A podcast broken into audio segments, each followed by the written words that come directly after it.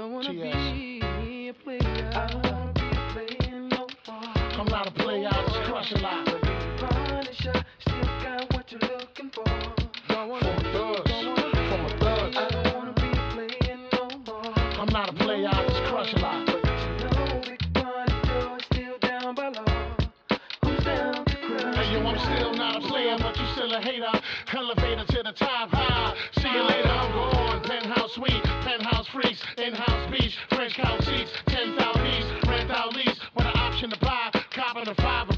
when I'm not. Up in the sky, rough in the lie, with my twincito, up in the Benzito, with my Kiko from Queens, nickname Benito. We go back like PAs and wearing PJs. Now we reach the P gauge, running trains for three days. Who wanna ride? It won't cost you a dollar, whether sore for harder. Of course, you're still gonna holler, mama, I'm thick. I rip my through your hooters, I'm sick. You couldn't measure my with six rulers. Hold up, true lie.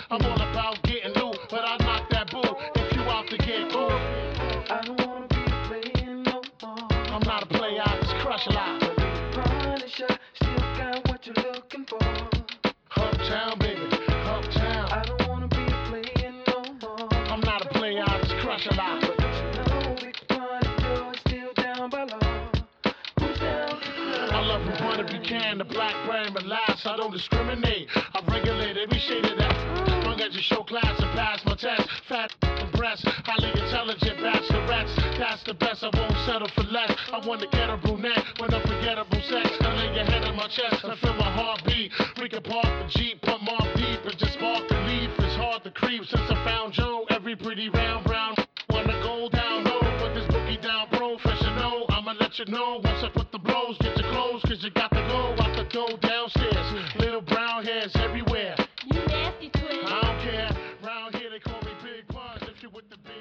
Oh, boys, we're back for another week of SVS Fly Fishing. We sure got a big pun, big crusher coming on tonight. Let me tell you what, stay tuned. Kelly Galloup. Motherfucker, what? Don't stop, get it, get it. Hey, tonight we're coming to you live from the Urban Fly Co. studios. That's where uh, we're recording. That's where we get our flies from. Check out urbanflycompany.com. Tied on Ahrex hooks. Anything you're looking for from freshwater to saltwater, toothy fish to trout. AhrexHooks.com. Allsdorf Genetic. Find them at urbanflycompany.com. Simms Fishing.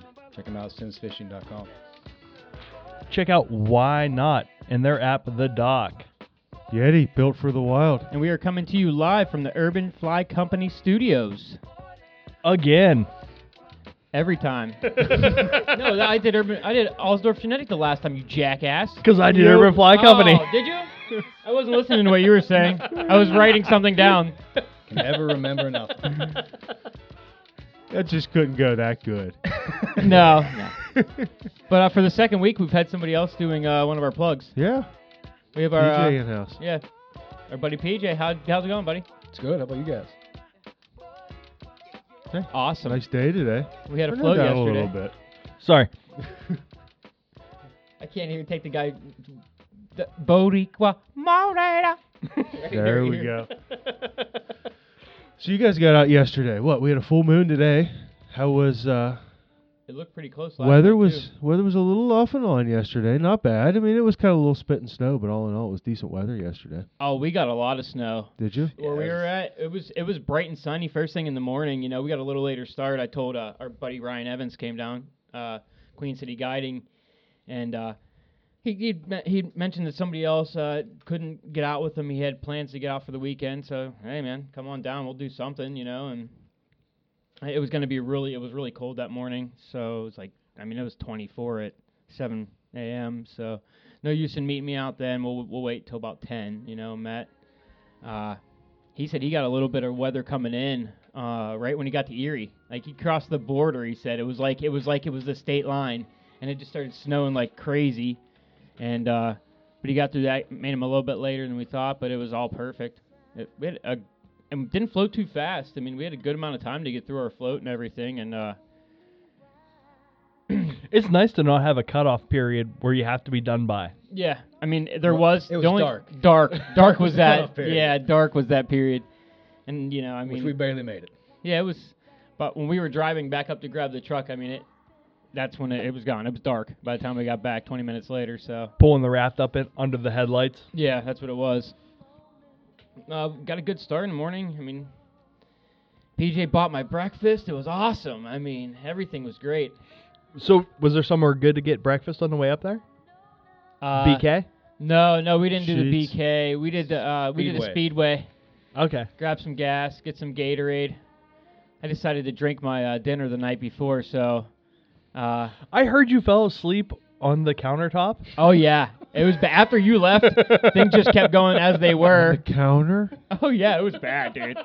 Not laying on the counter, but like sitting at the counter, my head oh, down. okay. I thought you meant like Yeah, physically not- laying on top of the No, counter. it was bad. That's bad. a good one. It was bad news. All bad news. Kind of makes sense why you weren't ready when I got there. Oh, and that's the Jay wasn't absolute. ready? That's the absolute reason I was pull not up, ready. He's, he's still in his underwear and everything. Well, what the, what's going on well, here, guy? I had. Oh, I already went and had to go get my dad's truck in uh, Hermitage. I woke up so late that he was had already left with the truck. I didn't even call him the night before because I was so tanked. So all was well though. At least we got a little later start in the day. Helped me out too. What time was the later start? I like 10:30, 11. We probably started Probably floating. 11 in the water. Started Yeah. floating. And I mean, the ice wasn't too bad or anything. There- There was no ice. On, I mean, on the rods, Oh, the rods. a little bit, not too bad though. At the end of the day, it got a little worse. so we get you know we're gonna we stop at our first usual stop you know fish that standing and whatever uh there wasn't any of that gravel wasn't out of the water either Okay. so there was water going over the whole thing and uh That's a good judge of of how how the level is. yeah i mean we could see it it was low We, we couldn't float over it. Though. no we couldn't float So, over we, it but there was been- water we've been going able to over float it over it before, but we couldn't float over it. So sat out and fished it fished it hard for a little while and uh kept going a little further and then uh I, I went to check something a little further down the down the creek and uh man I almost sent sent the one of the one of the oars jammed the bottom and caught caught caught the oar lock. So it, it basically just sent the boat up in the air on the one side and Evans about just and he didn't have the uh uh the lean bar up at the time. And I mean, he his his head literally had to be, I don't know, 12 inches, 12 inches, 18 inches top, tops from the water. And I mean, I all I saw was an ice cold beard with just icicles hanging from it, him having to get clothes from us, dying of hypothermia, and this not being a good trip. They'd be like the Hasidic Jew curls, but they'd be just icicles. yes, exactly. That's what he would have looked like. Oh, it would have been horrible. Oh man! But he put the the lean bar up shortly thereafter that. I wonder why. Another cool thing, the last two times we've been able to, we, you know that uh that log that goes over Mhm. that we sometimes will like hit, have to stop, get out, push it over.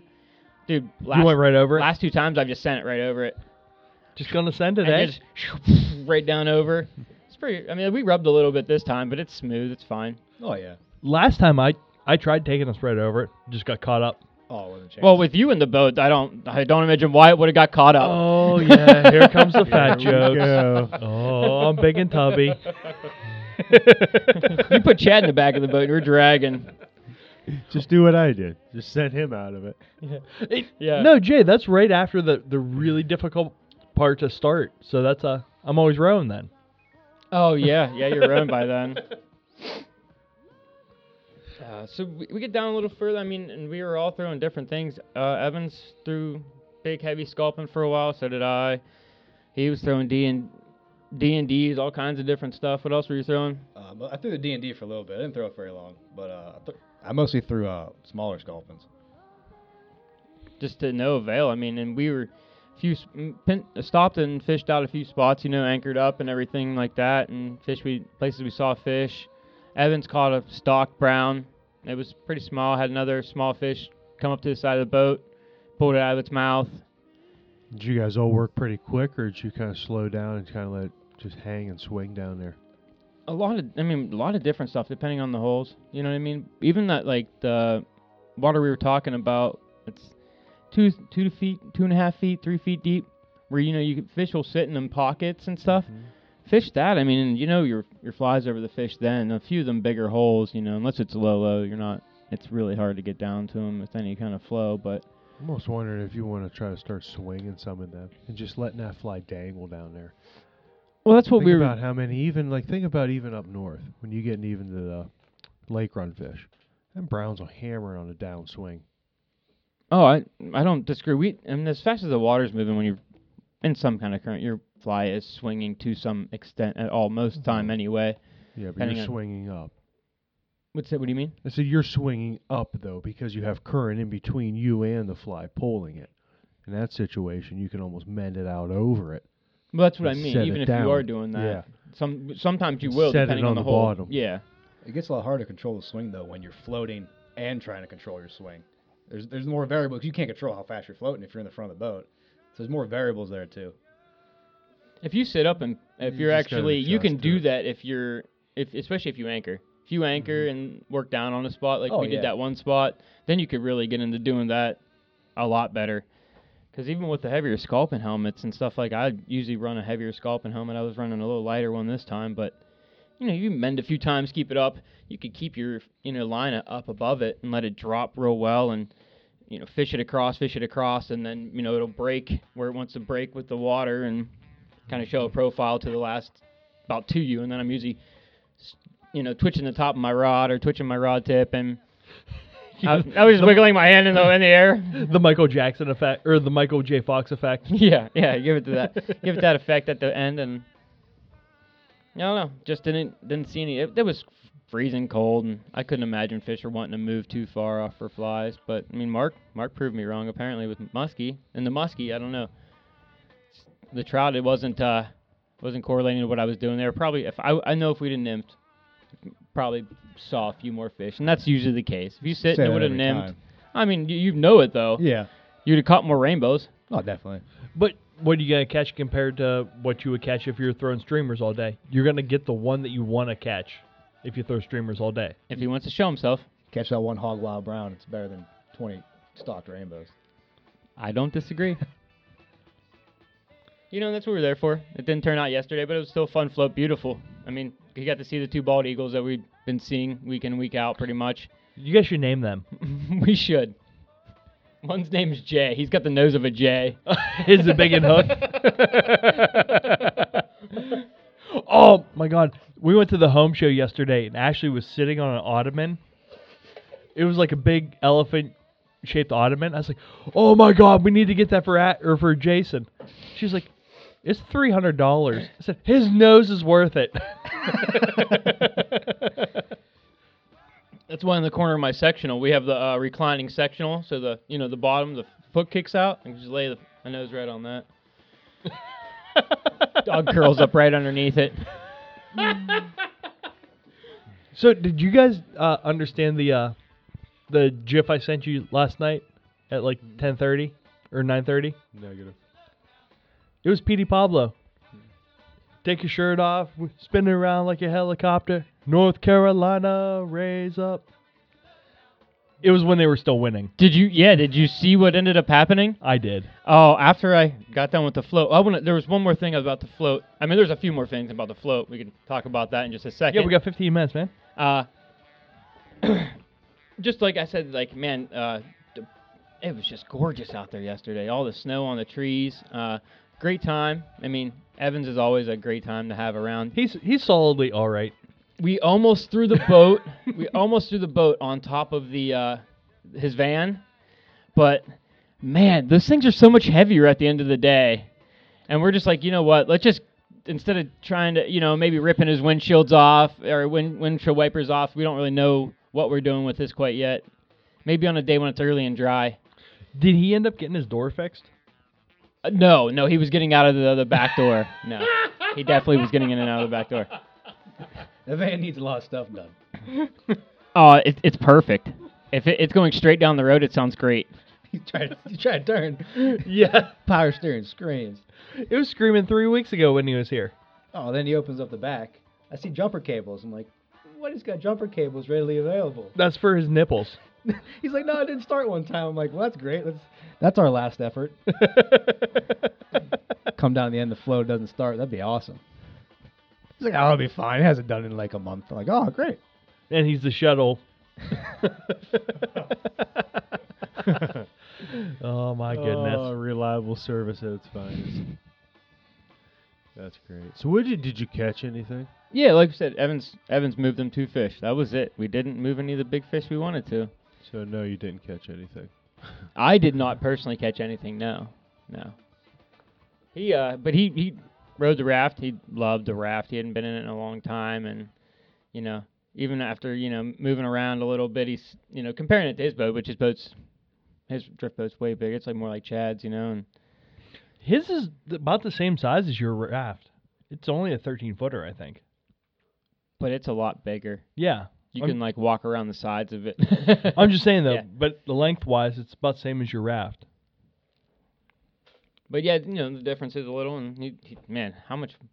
Even he was saying like how much water it rides in, and so he wants to get one. That's his next thing he's talking about getting. He wants to buy Shalice's. If Shalice was telling me he wants to sell his, Yeah. he should. I told him get on it. I I would try to make that happen. I don't know. I w- I'm sure Shalice wants to have one lined up before he Yeah. dumps that one. So if you if you listen to this, buddy, dump yours so Evans can have your boat. you better start looking. We got your boat sold.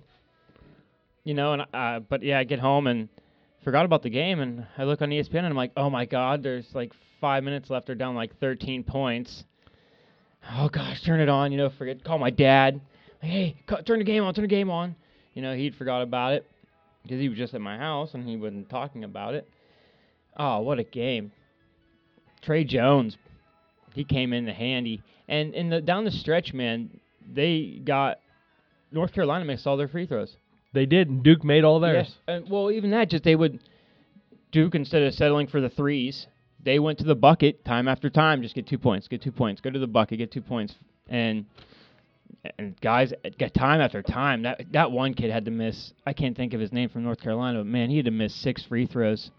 You know he'd. I mean, I would be hating myself today. Poor guy. He makes just one of those. Yeah, yeah, he makes just, Just one. one. Tre Jones, I mean, hits a great shot right at the buzzer at the end of the game, and uh, overtime comes. Dude comes out swinging, goes up a little, goes down by five, and man, another. Did you see the final play? Yeah, yeah. I watched the l- I watched the last like three minutes of overtime. Yeah, Tre Jones misses uh, misses a free throw. It gets tipped back out to him. Then he misses a shot. The same guy who tipped the ball out comes diving into the rim and basically just catches his air ball, lays it up with, and as it's going down, buzzer goes off. Game over. We win by two. And I, I, the whole time in my head, I thought we were already up by one, so I thought it, we didn't even matter if we scored. And then I looked at the ending score. I'm like, oh my god, it was actually that actually mattered. oh my gosh, I, I I wasn't actually even flipping out at the time. Jay forgetting stuff. I was in I was in the middle. I, I thought often. thought that thought that uh that, that first free throw was a uh was a going up by one, but hey, what an I'm glad I got to watch the end of that one. Amazing. That's uh after that was over, we were at a bar last night eating dinner, and uh we started watching the UFC fight, and there were two girls fighting. I was like, Ashley, I hate it when two girls fight. She's like, why? I was like, I don't know. I just I don't I don't get into it. And then they were fighting. They were all bloody. I was like, I can't take my eyes off of it, but I hate when they do it. And she was like, well, what? Relate it to something. I said, okay, when a girl's wearing a bathing suit and holding a big slimy ass carp. I hate it. I love girls in bathing suits. I love carp. I hate them together. Just like I love girls. I love fighting. I hate when girls fight. Unless they're snatching each other's weaves out. That's the kind of fighting You I like. kind of world star fighting, not not actual fighting. Yes, if it's bum fights, I love it. I love when girl bums fight. You and La- LaQuisha uh, uh, pulling some of that s- stuff that you buy at the store out, right? yes, I want her pu- snatching that weave. Breaking three nails off. Oh yeah, that's ridiculous. Where do we go from there, fellas? Weren't you getting to something there? Yeah, I, well, I wanted to get to uh, also. Uh, he found my rod Yes. or my reel. Yeah. I've been missing this reel since the Beast of the East, and it must have found its way. Sounds like you've been missing your rod too. Uh, I, I'm missing the, the same rod too. Yeah, I am. I two of them. I have to send back now because I have the reel to go back with them. So, yeah, it was an. am- Oh, he calls me. What was it? You, you text me like Tuesday. When the hell did you? s- Wednesday. Wednesday. And as soon as it happened, I felt like this. Oh, we've already played that song. Oh, did you? Yeah, that, that's long long gone. Man, my pay attention factor is uh, really good tonight. That is normal. Yeah, we're, Oh, yeah. you're you're right on par. Yeah, it was awesome to get back though. Awesome, awesome. I've been I've just been sitting on my counter for the last. Did you? Is that why you slept on your counter? Mm-hmm. I was holding it the whole time. I was Beside your reel? Yeah, it was a, a half an empty beer can, my reel, and me. it was like on a teddy counter. bear, like yeah. your teddy bear. Go Oh, to yeah. bed, Abby. Leave me alone. Uh, it, it sounded more like. "Ah, I don't know how you shoved it underneath my seat. It was underneath, like I like pulled my seat up to get some underneath, underneath it, like fold it up, and it's underneath there. I'm like, what the? How did it get there? I'm like, all right, well, I guess I'll give it back to him. It's been like th- four months. You'll never know. The things you do when you're stoned. Jason. you you were right though. Friday night when I was over about going uh, for Muskie instead. I I know, I knew.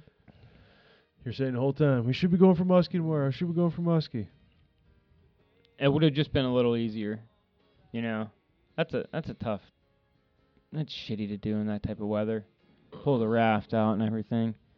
It wasn't as bad. Now, granted, I was an hour and a half south of you. hmm We got on and off snow, but it wasn't. No, it was clear the whole. It was overcast, but it was clear the whole whole afternoon. It wasn't bad at all. I mean, it was nice until noon, and then the sun abandoned us, and Yeah. it probably dropped 10, 15 degrees. It felt, it felt well, like it fe- what felt like, you know how outside feels like, you know. the wind started going, the Yeah. snow started coming. It's like, all right, can't feel my hands anymore. Rowing's fun. I Yeah. never. I brought gloves in the bag. I never even put them on yesterday. It stayed up around like 30, 32, right around there. It wasn't bad at all. It was comfortable for tempo. I mean, I there was times. I mean, like when I caught that fish. I mean, it was snowing then, but that made for great pictures. it did. It did. You had off and on, like ten minutes here, ten minutes there, ten here, and that was all.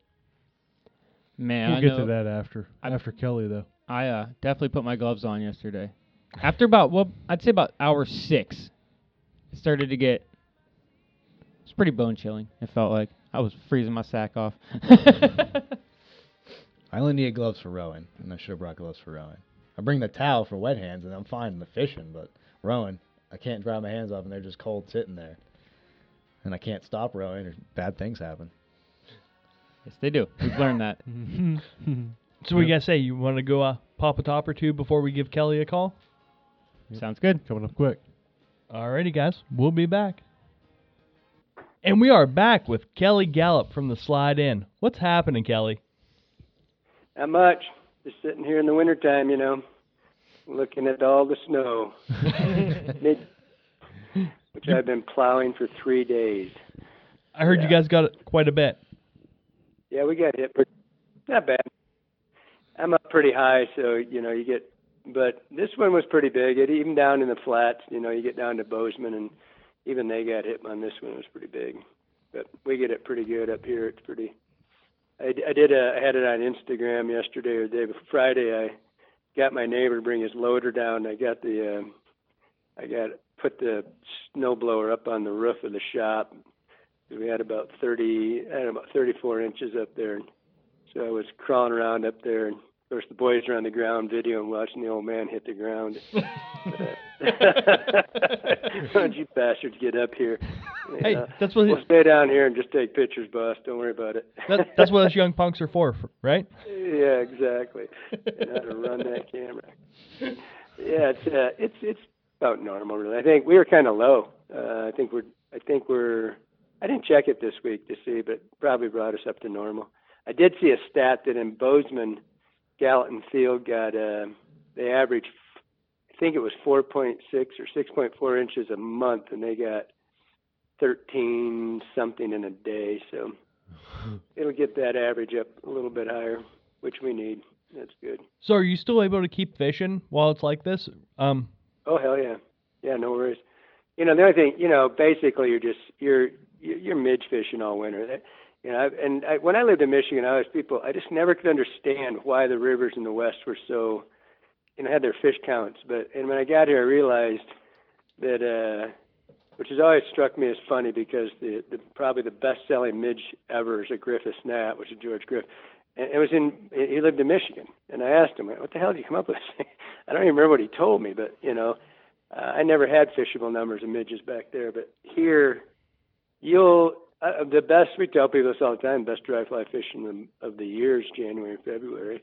They get the midges hatch every day. I don't care how cold it is, and it's about a two-hour window. You know, you get about 11 o'clock. You got to find the right water, you know, soft water. But we post those up. I think Johnny's posted, I don't know, three or four different.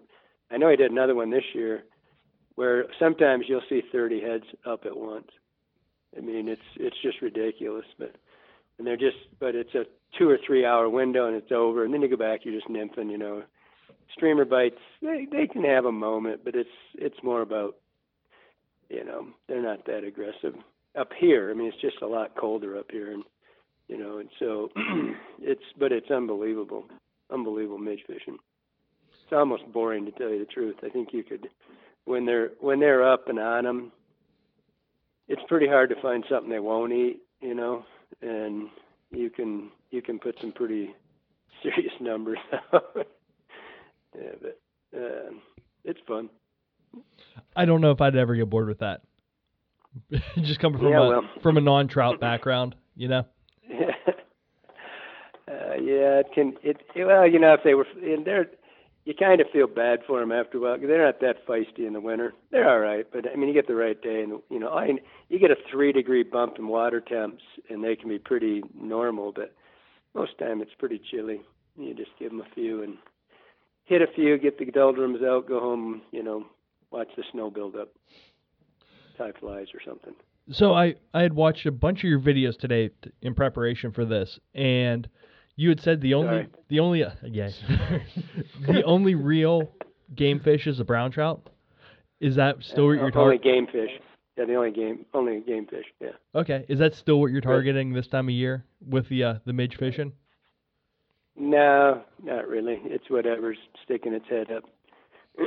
it's uh it's funny. It's it's uh the the brown trout. That's more of the streamer game. You know, that's what you're. We're really just targeting those. But uh, the irony is, is a, a, a rainbow of equal size and drag a brown trout backwards, but it doesn't matter. They're still not a game species.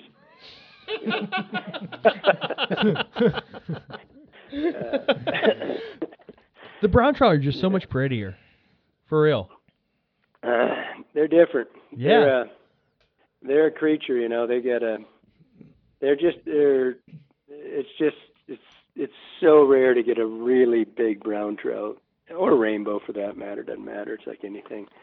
Uh, but they're just so rare, and it, it's all about that eat. You know, it's like pike and muskie. You know, uh, it's all about the eat. They fight like shit. So, what you know, you get a, a big pike. You know, it's gonna you're gonna have it in the net in 30 seconds, and so, but that eats un, unparalleled. See that thing come out of nowhere. It's like, oh shit. Same with the brown trout. They're just so. You just don't see it. You just, you know, you know, it's just like with the muskies, guys. You know, fish of a thousand casts or whatever, ten thousand, whatever. I don't care what. It's rare to get a big brown. You know, guys say, "Oh, I fished all season to get one of those." I say, "You might go five seasons to get a brown like that." So, other than me, of course, I get one every day. You know, I hear that I, when I'm on the road. I hear that shit all the time. it's amazing. I have guys that on the road come up to me. Oh, you do it all the time. I smile. Yeah. We've never fished. Obviously, we never fished together. uh, So- I think I'm two years without one over 27. So. I don't feel bad for you, Kelly. Not one bit. I 27. I like that far. Oh, So- well. I, I do have a question for you though, since you brought Pike and Muskie. Um, Mhm. like I said, I watched a bunch of your videos today. How Mm-hmm. scalable are your flies? Like, uh, let's say a Sex Dungeon. How scalable is that? Can you upgrade that to the? That's why we do it in a triple now. we have for a few years, but yeah, you can. The dun- which is a really good pike fly actually, or muskie. It doesn't matter. I kind of found the same thing with you know I lost my way to muskies for quite a while ago for probably two almost three years where I was almost non-existent in the trout world and it was way back before anybody was doing it. There's nobody. Uh, there was Bill Sherer in Wisconsin was doing it, but he was mostly a lake guy. But he couldn't find any river muskie guys. It was for Brad, and a lot of those guys showed up, and and so uh, I still found, and still to this day, and I don't know. I mean, there's there's guys that have just immersed themselves in it, Chocklett, and a lot of those, and Bowen, and a lot of those guys, and they like that giant fly stuff. But boy, I still went in that six to nine, ten inch range was still plenty for me, and that's you know the dungeon scaled up to a triple. You're you're looking at an eight and a half fly. They they they crush it. You know, I don't see it's very scalable. And there's a bunch of other ones too. The flatliner is just an absolute money pike fly. I never I've never run it on muskie, so I can't say. I got to think it's the same thing. But you know that fly in a nine inch zone is just freak show. So, but I think some of them, some of them, they don't go up. I mean, there's because so many of my flies are, you know, there, there's there's the reactionary bite stuff, but uh, in the trout world, and I, you know, there's a lot of a lot of anglers down southeast in particular, down in the big tailwater stuff that are, especially on the white. Those guys are, they're running a lot of, but they even, you know, they were running the 12 inch stuff, but they're scaling back now. You're you're seeing a lot more seven to nine inch flies, and which are which are that's doable. Nine inches is getting to the point where, other than on the white, 'cause that's kind of a freak show. Uh, rest of it's hard to make a fly swim properly, and a lot of my flies are not. You know, I, I I'm a firm believer in following bait, and you know, just like you with pike or bass or especially bass. A lot of my stuff comes from bass fishing, and you know, if if your the predominant food source is a five inch, you know, shad or a prepar or whatever white juvenile whitefish, you know, you kind of beating your head when you're throwing a 10 inch fly. That's really hard to make. The, the thing about flies is that we we lose our way on, and which I've mentioned in uh, different places is I'm not a big fan of those those aquarium fly testers and shit like that, where you see them or you see them throw them out with a spinning rod and do this long retrieve. This was consistent, and you can't make a fly do that. You know, you've got you're you are the real, and so you're either jerk stripping or you're stripping it straight, just traditional strip, and you can't make a fly going that long forever pattern. And so I I find a lot of my flies do better in a smaller, you know, under six inch six inch range and below.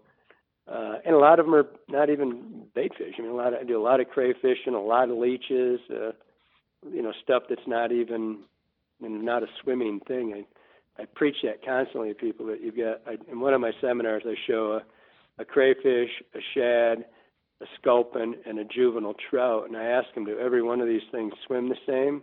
You know, of course, everybody goes, well, no. I said, why is the only thing you do is pull that damn rope with six inch pulls?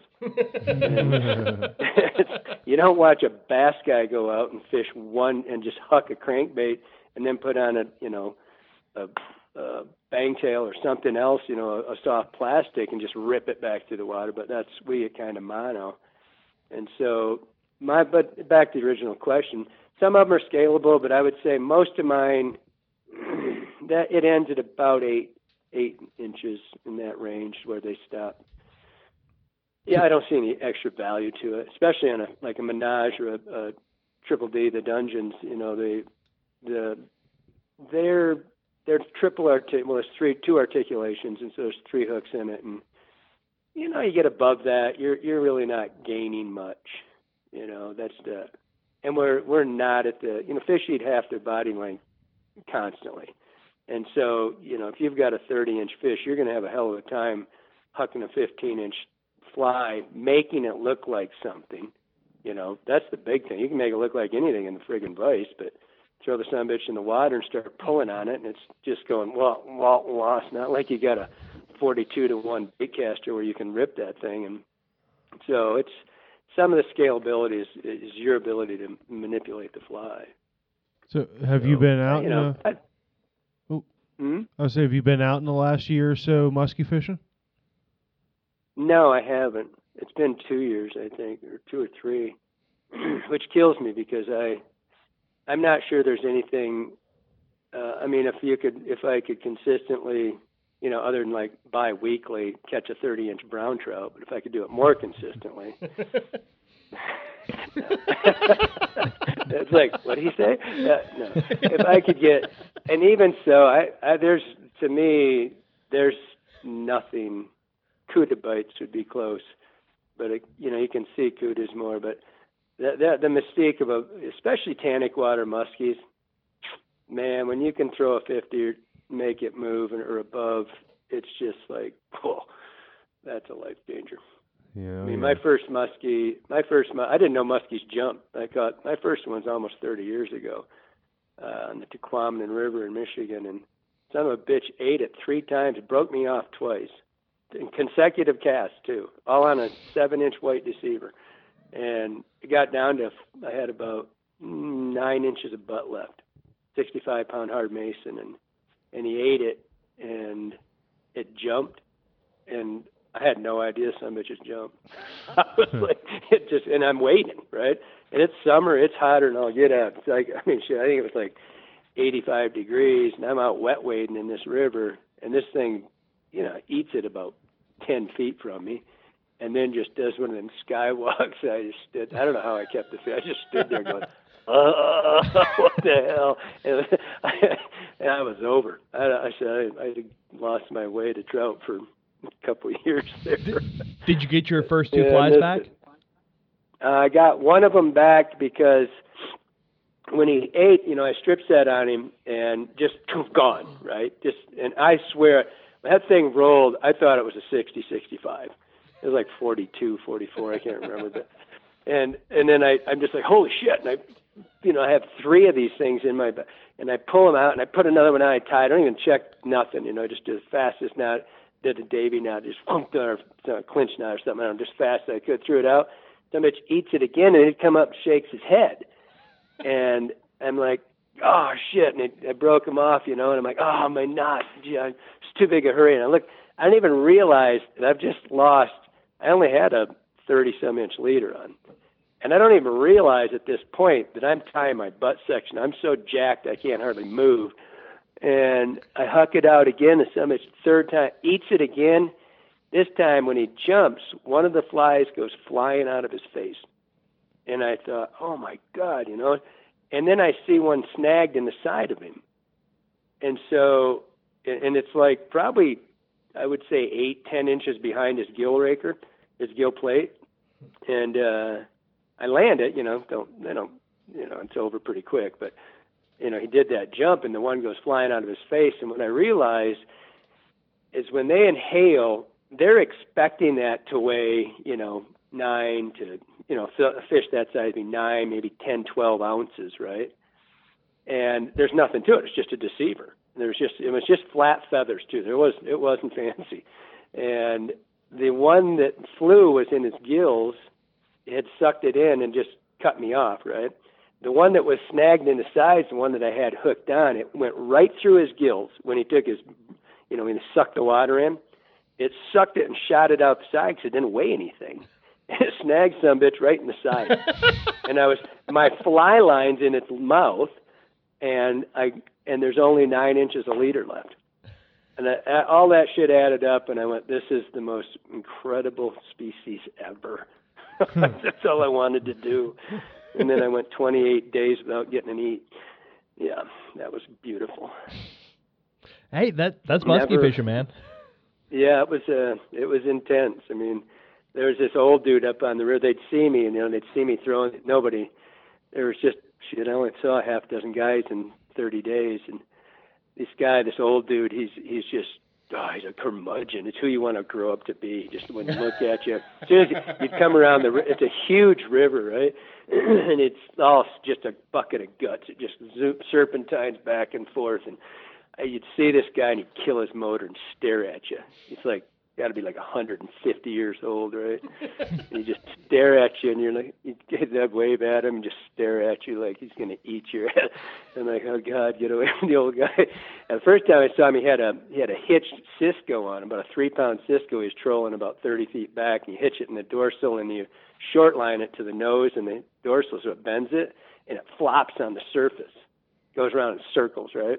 Just plopping out there. He's got one in the prop wash, and and I wanted to tell him I didn't know he was doing it on purpose. I wanted to say, hey, you got a little pike on back there, but I didn't say anything to him. Then I found out later it was an intentional deal. But after the about the twenty, God, I think it was like the twenty sixth, seventh day I was up there. I, would- not straight. I would go up for three day weekends and come back and freezing my ass off. Nobody talked to me, and they'd see and they'd stop. and finally, this guy goes by me, and I'm just, it's snowing like shit. And he's going, he's heading into the into the dock, you know, to his house, and he lived right on the river in a little A-frame.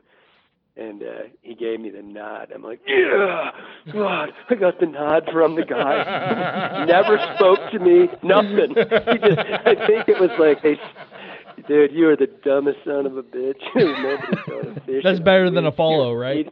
Oh God, it was like the greatest moment of my life. It'd be like Joe Brooks saying hi to you. Like, oh my God. yeah, it was great. But haven't been back. One of my guides used to guide muskies down in uh on the James and well Virginia there and uh Charlie Gordon. He was on the cover of American Angler, I think, he, with a big old muskie when he was down there, he moved up here full time, and so I don't I don't get uh, I like to go down with him. Used to go to the World Championships all the time, and they'd have one in McMinnville and one in Hayward, but I don't know, just haven't haven't been able to swing it lately. Yeah, man. Musky get fishing's back to it. it it's hard and it's time consuming, especially when you're a you're a trout god. You know, Mm. you Who's catch that? 28s on the regular. Oh. Mhm. Yeah, right. Well, not you know, like I said, bi-weekly. You know. exactly. so, hey Kelly, back to trout fishing. I got a question for you. Mhm. What are your opinion on jig flies? I know most of the flies you tie are more swim, like jerk jerk strip, Jig fly, as in as in like a skull. clarified. Rather, you mean nymph, like tactical nymphs and stuff like that, or do you mean streamers? I'm I'm talking streamers with like um Mm-hmm. like the Flymen sculpin helmets, like like a a real deal jig fly. Oh, jig. I thought you meant a jig hook. Okay, yeah, no. no, like a jig Is fly. that what you? Yeah, yeah. No, I like them uh, to a degree. It's again, it's back to it's really irrelevant if you're burning it, and that's all you've got in your quiver is just burning. You know, wide open retrieves, and it really has very little bearing on it. But if you'll fish it like a wounded, I do a lot of probably a, a, a very good portion. I, I don't know about percentage wise, but I do a lot of slow retrieves, and, and it's a, kind of a misnomer that the jerk strip is a speed thing. It's not. It's completely the opposite. You know, when you're when you're manipulating your fly with your rod tip, and you know, I think I was doing a seminar with Shaw Grigsby once. I don't know if you follow bass, but Absolutely. Shaw's one of the Shaw's been. I mean, so Mitch still is competing. I don't know if he did. I haven't. I was watching it. Major League Fishing today. I'm a junkie for bass fishing, and I was I didn't see him this year. I haven't seen him on the circuit, but I mean, I think Shaw competed act. I mean, in the top 15 for until just a couple. I mean, he had he's got to be in his mid 60s or upper 60s. And but he and I were he was going doing fly fishing for a while, and and, and I always watched his show. I liked him. And he started doing. We're we're speaking at the same place, and I walked up to him. I go, "Hey, get out of my business." Oh, I love your flies, man. and I and the guy is just a book of knowledge, man. This guy is so.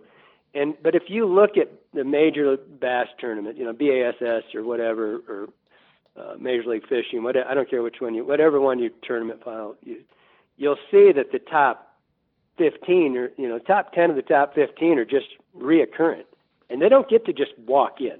You know, the top guy gets to go, but everybody else has to re. You got to go back and qualify, right? and I said to Shaw once, and and this translate. We're talking fly fishing here, but this uh, at this particular uh, moment, I said, it just is so amazing to me that the top 10 are the top 10. And it's just, you know, and, and you, you'll hear that a lot. Of, I don't hear it as much anymore. I think, uh, especially the new generation of anglers are not so completely fly only. And they've done, and neither was I. I mean, I grew up as a gear guy. I did both. When I was a kid, you know, back in the 1800s, you weren't allowed to just become a fly fisherman. You had to go dunk a worm, and you had to learn to stalk, and you had to you fished gear and you fished spinners and you fished bass. You did everything.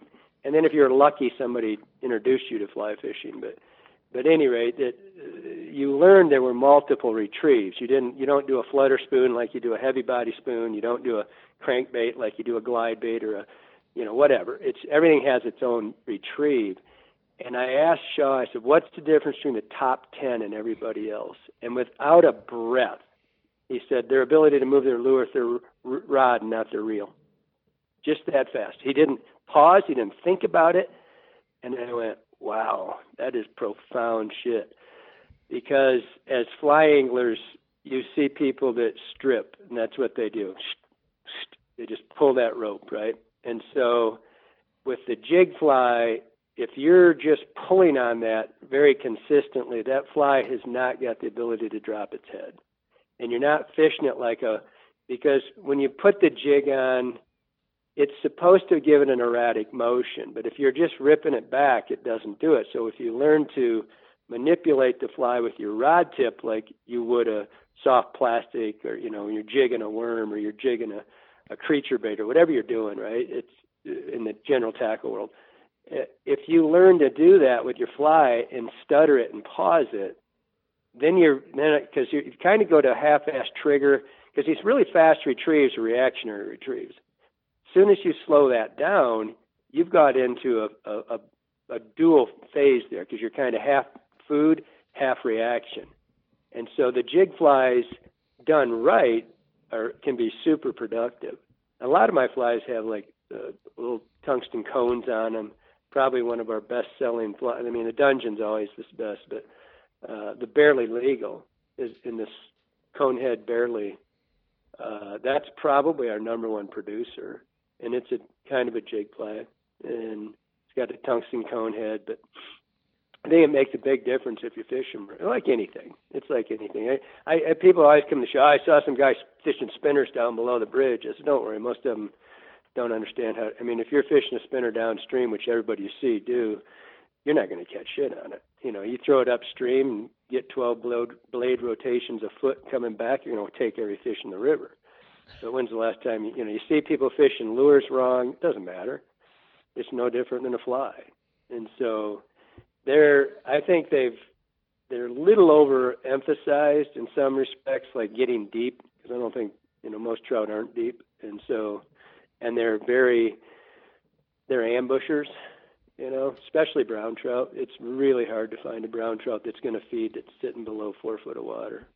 Five would be obscene. You probably aren't going to get him to move off of that anyway. Mm. So they're a little overplayed, but the So- skulls, you know, I, I mean, they're all skull. T- I don't. I love to look at some of the flies these cats come up with, the painted heads, and they're. I mean, they're badass looking. I don't think they'd fish any better, personally. But I mean, really, I don't. It, and I like eyes. I like I like targets. I like big eyes. Like you look at Schmidt's uh, uh, Great Lakes Deceiver series, some of those, and some of Richie Strolis' stuff with those big eyes on them, and they're they're badass. I mean, they they and I think that's a good trigger once you've initiated the response, and they're going to blast it. It's a good spot, but uh, they just look cool and you know, if you like the looks of the thing, you're going to throw it more. You just just the way it is.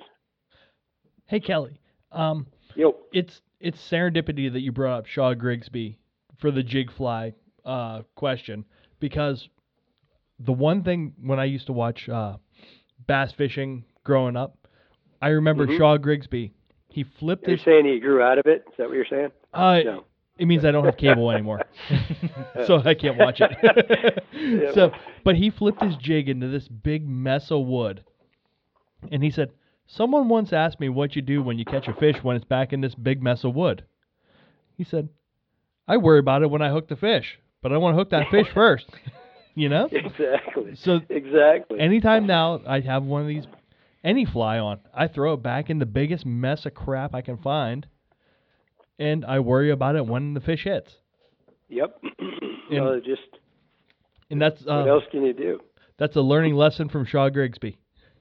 This was I was just watching today on Major League Fishing was on Bull Shoals Lake. I did a fly versus gear show with a guy named Brad Winnikin. He's a pro down there uh, on that lake, and I was watching where they were fishing. We did this thing, and and when he we were jigging to see, you know, and and I do a lot of, you know, I, I jig with my flies, and and a lot of vertical jig, kind of an off. I call it a dying drift. I do, a, and that's where these jig flies really shine. Is it's kind of a slow pump the rod and let it, you know, you're just and kind of double hit it and let the sec, and I'll let it fly, fall and then hit it again and you know do that and it's and I obviously I'm not going to keep up with him. He, he's throwing, you know, he's running, uh, he's running fluorocarbon on, you know, 12 pound. He's sinking twice as fast. And he's getting there. But when we got on topwater stuff, then it was very close. But uh, yeah, it's a, it's, it, you can learn a lot from that stuff. I mean, if you can just, if it's what I try to teach guys constantly when I'm on the road, when I'm doing whatever schools, whatever we're doing, it's just, man, don't be a one trick pony. Do not, you know, crayfish doesn't swim like a rainbow trout running away. They just aren't the same. So you gotta, you gotta adjust your, you know, your equipment, and then worry about getting it in later. And then speaking the of hit. speaking of different style of flies, um, hmm how do you how do you take toward the game changers and the the shank base flies? I I don't see. Uh, wasn't a big fan of the Game Changer original, the original version. Um, it's cool. I mean, it was kind of like the, but uh, it didn't swim.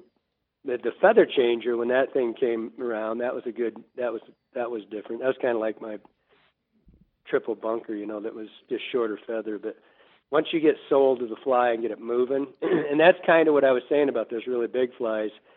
It's uh, and, and that's Blane Chocklett's fly. He's a phenomenal tire, and and a phenomenal. He's a that guy's a musky. He, that guy has it figured out, man. but uh, those they didn't work for me because the retrieve style. Now now the musky cats will. A lot of those guys will take like a game changer, the bigger, and it's a synthetic. It just didn't breathe, you know. Then he came out with the feather changer, and that's a whole different world because it breathes, and the shanks, you know, you got the articulations. But uh, and again, if you you'll see a lot of the musky guys will huck and burn on a double hand like a striper retrieve. And so you get a little different world going there when you're doing that. Whereas trout, you're generally not swinging a fly, you know, and never swing a fly tail first to a fish. Uh, it's cross stream and it's really relatively short retrieves usually 15 20 feet at max I, I mean i like to hunt the water and don't throw it out and hope it up and just hope something eats it because it's big but the shank thing you know i don't i don't practicality wise it's slower for me to tie on a shank. I don't really get it. I can do the uh, i can use a hook and cut it off if for whatever reason i want to. And i can pretty much it, it's quicker on the actually connecting it but the tying on it i just you know for me it doesn't never i did it for a while but i just take a hook and do it the way i do uh, you know a hook's about 20% cheaper than a or 80% cheaper i mean than a shank but it, you know guys that dig them you, you get tying on them and they're they're pretty fast i mean you get you get used to it but uh i had done the other style so long it just it wasn't any there's no advantage to me to go to. I like them. I mean, I like the. I mean, of course, you look at like shit. I just saw one of Blane's. Uh, I was doing a seminar somewhere, and oh, down at Mossy Creek, down at um, in Harrisburg, and the Blaine was there, and there's a kid there that I don't know if Blane tied it or he brought the fly to show it, and it had, oh shit, I, I think it had like seven or eight shanks in it. I mean, it was it was ridiculous. The thing just moved like a serpent. You know, hmm. there's just no way it couldn't. It just moved back and forth. But and it was a big fly. It was a musky fly. But they're you know they're cool. They're it's a it's whatever you're used to. I don't on my flies. I man triple articulating for me is kind of it's overkill. I don't I don't do a lot of it. I do double RT because, like I said, I I tend to leave my flies under eight inches. Uh, I'm, my favorite zone, you know, five and a half, is still. I've, I've triggered as many fish in the 30 range as I have with anything giant. Uh, just just the way it is. And when those fish come on, you know, when everything's right and those fish are going to move, and you can get you get more motion for me. That that's me personally. It doesn't mean there's God, there's so many great anglers out there right now that it, it's so different than it was when I grew up. You know, you had the you had your elite top five, which were frequently there because they knew somebody, not because of what they did. And and now there's so much like this podcast there and, and like the videos and like everything else that's out there uh, you you talk to 20 25 year old kids now that I mean, shit. Some of them have been around the world two, three times and been guiding, you know, for since they were 17 or 18, and they're they the information is there for them, and they they know it. It's not like the old days. It's like these kids are good, and so you're seeing it develop through like that Gunnar Brammer. Have you ever seen his stuff? Kid, Yeah, yeah, he he's a solidly all right dude. Yeah, upright. Oh my God. Yeah, we love him. Can't We love Gunnar. I can't can't stand the kid. That kid is such a freak show. It's like when he told me he wanted to be a pro tire, I says, "What are you kidding? You're an engineer, you idiot." And oh my God, he's. I watch his. I'm addicted to his shit. I, I watch it all the time. Kid's such a solid. But I mean, here's you know, he's not a kid anymore, but yeah, well, kind of. Uh, but it's just there's a lot of guys like that out there. I mean, it's just freaky to me because you know when I was when I was 18, 20 years old guiding and stuff, I was you know you're a kid and you're not supposed to know anything and you're guiding more than anybody, you're fishing more. You couldn't get in. I mean, you you couldn't get your foot in the door. It, it, was just like you couldn't. Nobody let you write. I did. We did this thing with fly fishermen for years when Randolph was still the editor. He'd come out here and. I'd, he'd say, uh, you know, what are we going to do to get youth into this sport? I said, well, quit putting all us old bastards in there and let somebody write. You know, Jesus Christ, you still got you still got lefty and guys doing getting headlines over on something, and and you got kids that are 20 years old. These guys are on, and that's who's guiding these guys. I mean, quit with the old, you know, let them be icons, but bring these kids in that are free thinkers and it, it just it's it was tough, but it's not anymore because of the new media platforms. There's just there's so like Brammer, like, the kid's a freak, man. Do you think it's gotten easier for the younger guys? Well, I mean the information's there. Yeah. I mean, and when I was a kid, when I went to, I grew up with Swisher and Richards that era. I mean, that stuff all happened in Michigan, right? Where, and I, I got, I'd go watch these guys and I'd go to this stuff, and and it was always like, you know, nobody really shared. It was almost like you had to pry it out of them. Like they had to keep a secret. You know, it's like, well, you're a kid, you know, don't get away from me, old brat, you know. But no, they they weren't like that. I'm just saying it was like it wasn't easy. You had, you know, you'd have to read the books. You know, no matter how good a book is, you still had to, you know, you had shit pictures and, you know, black it just wasn't easy. Now you've got, and everybody shares. They're not. It, it's a whole new world. I mean, and some of it I suppose is ego. Some of it's just wanting to help everybody out. But people share their information. They don't hold back, and and that makes it a lot easier to learn and then you, you got to do your due diligence afterward. You got to earn it. You got to go out and actually do the shit. I mean, anybody can talk it, but you know, I mean, I mean, I got kids. That kid Chris that works for me. I don't think that kid misses shit. I'll bet he fi- he fished today. I mean, he fishes every day, and you got these guys. They're they're constantly out fishing. I mean, well, shit. You know, it's like Johnny. That you know that piece of shit. He's a, I make fun of him on the videos all the time because he deserves it but I don't like to fish with him anymore. I mean, that, that kid's been working with me since he's 19. He's like 37 now, I think, right? and he's so much better than me. It's stupid. I don't like to fish with him anymore. I mean, it's it's nature, you know. One, I, people always ask me, why do you pick on him all the time? I said, well, he's this little sickly bastard. He won't stick up for himself. You know, he's six four, two twenty, handsome. You know. So does he catch when they come in, they meet him, they look at me and they go, "You ass." I go, "Yeah, I know." does he catch thirties on the But- biweekly also, like you? Uh, yeah, he, if I do it biweekly and he does it weekly, but uh, it's but it's these guys aren't afraid to try. You know, they that you put out a, a technique or whatever. It's no different than bass. Look at the bass. I, you know, you got kids coming up. It's the same thing. They're immersed in it since they're nowadays. You know, the video. I have, I have weekly. I have families that come into the shop now with their kids, right? Because they're YouTube junkies, and they're like, you know, they're they're, they're like, oh my God, you know, can we sit at the table and and it's like, yeah, man, go ahead, sit down tie something, right? Just, oh my God, we watch this all the time, and they will come in from so and so and drove in just to see the table and you, and I'm always secondary, and then they'll ask me, where's Johnny? Like, "Yeah, Johnny." yeah, I just, uh, it's got to the point where uh, I'd prefer to fish alone because I, it doesn't hurt my ego as bad. You know, I can always win when I'm the only guy in the boat. Speaking of that, uh, in your videos, is your shop a dog friendly shop? Because uh, we always hear the dogs barking. Uh, it's dog friendly for mine, but I want yours in there. Okay.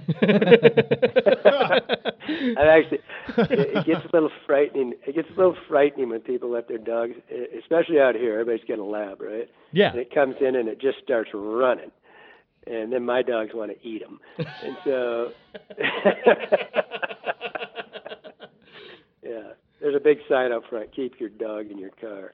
Uh, we love your dog in your car. Windows up, right? I was I had a, a gal came up one time. We were we were I mean, we were open. uh, It was end of the day or something, and this gal comes up. You know, she's a cute gal. Gets out of the car and lets her reads the sign. Lets her dog get out, and I'm standing there leaning against the post that the sign's on. I'm leaned up against it, and this it's a puppy. This little black lab's cute as a butt, man. Probably about I don't know, probably four months old. Comes over and and it pisses on the post, but it's pissing on my foot. and she goes, and she says to me, "Why don't you want dogs out here?" I look down and says, "Well, that's part of it, right there." Goes, oh my God, I've never seen him do that. I go, "He must have a huge bladder.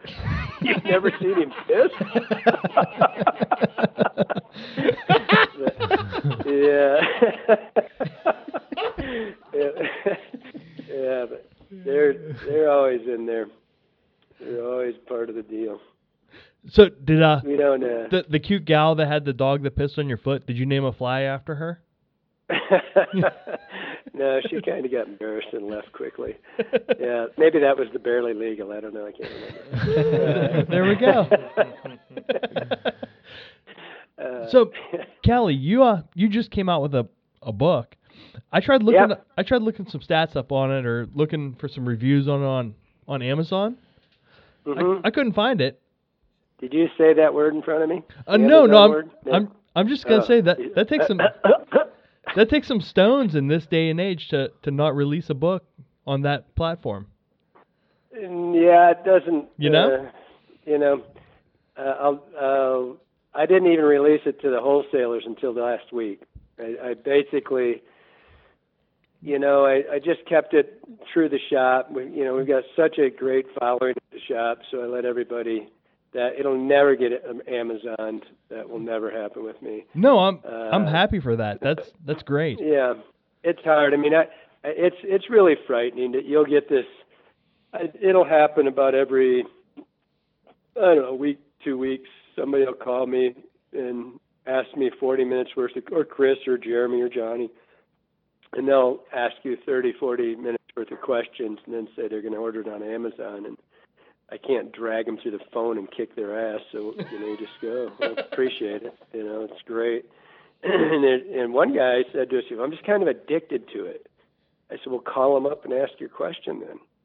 He goes, "Yeah, it's probably a dick move, isn't it?" I said, "Yeah, pretty much, man." I said, "It's, you know, you, you just watching fly shops die left and right. You get you get a handful of the really good ones that are making it, but they're kind of the you know, and I've used them too, you know, and that's saying it. But on on small scale stuff like this, uh, and and I buy from them, uh, you know, I'm I'm worse than the guy who doesn't buy from anybody, you know, I, I badmouth them. But just for this stuff in the books, and another thing, you know, like that, they all want me to put it on Kindle and stuff, and I, you know, pick the book up, sit there and hold it. You know, you can't smell a, you can't smell your cell phone. Well, you well, Johnny can, but because he stinks. But uh, you know, it's not. You can't. You can't. It's it should be in your hand. It should be your book. It's like you can turn the page and and so yeah, we just kept it for the first few months. It's uh it's modern streamers too. It's just kind of a takeoff of the first one and uh it's it's just probably uh the guys will probably start getting them at the end of this week to put them out on for so they're wholesale to all the shops. But it was just a it's such a we have such a great online following. It's just frightening. You know, I've bitched about a few of the guys that do the Amazon stuff, but it's not. It's we have a, an enormous online, and and it's like the guys write you notes every time. You know, hey, thanks for doing this and that, and and so we kept it really personal, so we could personalize the books and you know write them back and thank them and all that. And so now we're just now it'll just kind of go out to the wholesale world and away she goes. No, like I said, It's that really it's really cool to see when you have people call and write and it, to just talk to people. It's just really it's really neat, you know. And they'll tell you how it changed. The first book changed their life, and I got my kids into it, and my grandkids, and whatever. You'll have some kid that says, "Oh, I've been, you know, I've been on your YouTubes and blah blah blah," and you just get to you get a little personal. It's pretty cool. Well, and, and I think that's probably one of the reasons why, you know, like you said, you're still around and the really good shops are is that personable experience. I mean, if you're going to do Yeah. something like that, you don't want to just feel like you're going shopping. You know, you, it's You know- going to a fly shop should be an enjoyable trip, and you're looking forward to it. That's what you know. We have rule. We have two fireable offenses in my shop. One of them is ignoring somebody when they walk in. You you acknowledge everyone when they walk in, and I don't give. And I fired a kid for not doing it, and I hired him back, but and I fired him for the other thing. But but the other thing is is to walk, which just drives me crazy. You know, geez, if you can't have fun working in a fly shop, you got issues because you ain't exactly shoveling coal right here, right? It's like Jesus. And so you walk in and people stare at you like you want to fight or something. It's like that's cool, we can do that. But I mean, why don't we just say hi? And I don't care if you got 30 people around you. Just nod your head at people, say hi, know that you're in the room. And the other one is asking if you can. I hate this. Can I help you? Well, that's a two-word answer. It's either yes or no, right? And, and people aren't used to people talking to each other anymore. So it's like, no, I'm just shopping. Okay, cool. You know, throw a brick at me if you need something. but you know, you, we tried. Everybody that walks in, they can't be asked that. They have to, you know, try to engage. It's a, it's a lost thing. It's called conversation. And so, just how you doing? You know, good. Catching them? You know, yeah, killing them. Great. You know, what's the secret? Talk to people. It, it's just like you can go into any box shop in the world and not get treated well and not be spoke to, but sure shit better get talked to in a fly shop. I mean, you know, who knows? But it's uh and the online thing came out and it was the same thing and so you know, we it's we write we write on every single I mean we could have sixty, eighty orders in the morning, everyone gets a note. And it's like, thank you. It's everybody has to write their own note on it. Whoever's packing it, write something, say hi, and be nice. You know, so I'll, I'll tell you what, Kelly. I'm married and I have two good conversations a week. One of them's when I go into the local fly shop, and the other is on this podcast. You know? uh, you're going down on that. Hey, my wife, my wife doesn't your listen. wife doesn't listen. My wife doesn't listen to this either. This will be the first one she listens to. Kid says I'd oh, you had Kelly on again. I'm definitely gonna listen to this one. Kelly, who's she? She's never gonna, she's never gonna listen. uh, oh, that's great. so, hey Kelly, Yo, Do, do you have anything in the in the works? You know, is there any flies that you have something you know kind of in mind that you haven't already made? Yeah, there's a bunch of stuff out there that's you know, and it's always I've got a those punks that work for me took my boat the other day and they found my new box and they were they're like, so what's this? What's this, boss? You know, it's just it's, that's for my eyes only, asshole. Get out of my shit. hey old man, what's this? yeah, exactly. So there's a bunch of them that have been in tweak, but you know that's I, I don't I wouldn't say on all tires, but that's the difference between a lot of my flies and a lot of the cats that come out is that and and and Brammer in particular. He worked for me when he was 18. I grew up with his mom and dad and uh, in Traverse City, and I've known him and all of his family. Well, I didn't know him; he wasn't around when I. Uh, but he, and I told him, I said, you know, Brammer, because he was he's the most genuine, sincere human you'll ever meet in your life, and I, and he said, and he wanted him from, you know, what, give me a piece of advice: is don't ever turn a fly out you haven't fished for six months. Don't you ever just pull this shit out of your ass and say, okay, this one's great. I, I guarantee you, if I have 50 patterns, I have 500 that sucked and maybe looked better than anything I've ever invented. But if it doesn't hunt, it doesn't hunt. I don't give a shit. It doesn't hunt, it doesn't hunt. Don't, just because you made it, don't fall in love with the damn thing and pretend. And so my flies go out to me first, then to Johnny and Jeremy and whoever, all the guides, you know, who I can get to fish them. And you see if they, because that's one of the biggest you know. Uh, a, a guy gave me a fly once. I said, "How's it fish?" He goes, "I'm sure it fishes fine." What? I'm your guinea pig? You know, it's like, you know, we we fish them, and so you, it, it has to it has to stand the test of, you know, like I said, you it, it's like Ted Williams when he said, you know, how'd you hit so many home runs? You know, it's because I struck out so many times. You know, you gotta you gotta you gotta lose. And so, but that's what makes your flies keep developing. I've got I've got two series that I'm working on right now that I'm just sold on my mind are the greatest things ever, and I can't catch a starving trout with one. and it's like, but I want, I just can't get this son of a bitch to work. And I'm like, you bastard, I know you can do it. And so I just keep tweaking it, and and, and I've wasted more time on that one on the one the chomp fly. That's uh, that thing. I just can't get it to hunt. But you catch And 28 some of 'em just- bi-weekly. You should be able to do this. That, well, that's why I, I have to go back to the old standbys, you know.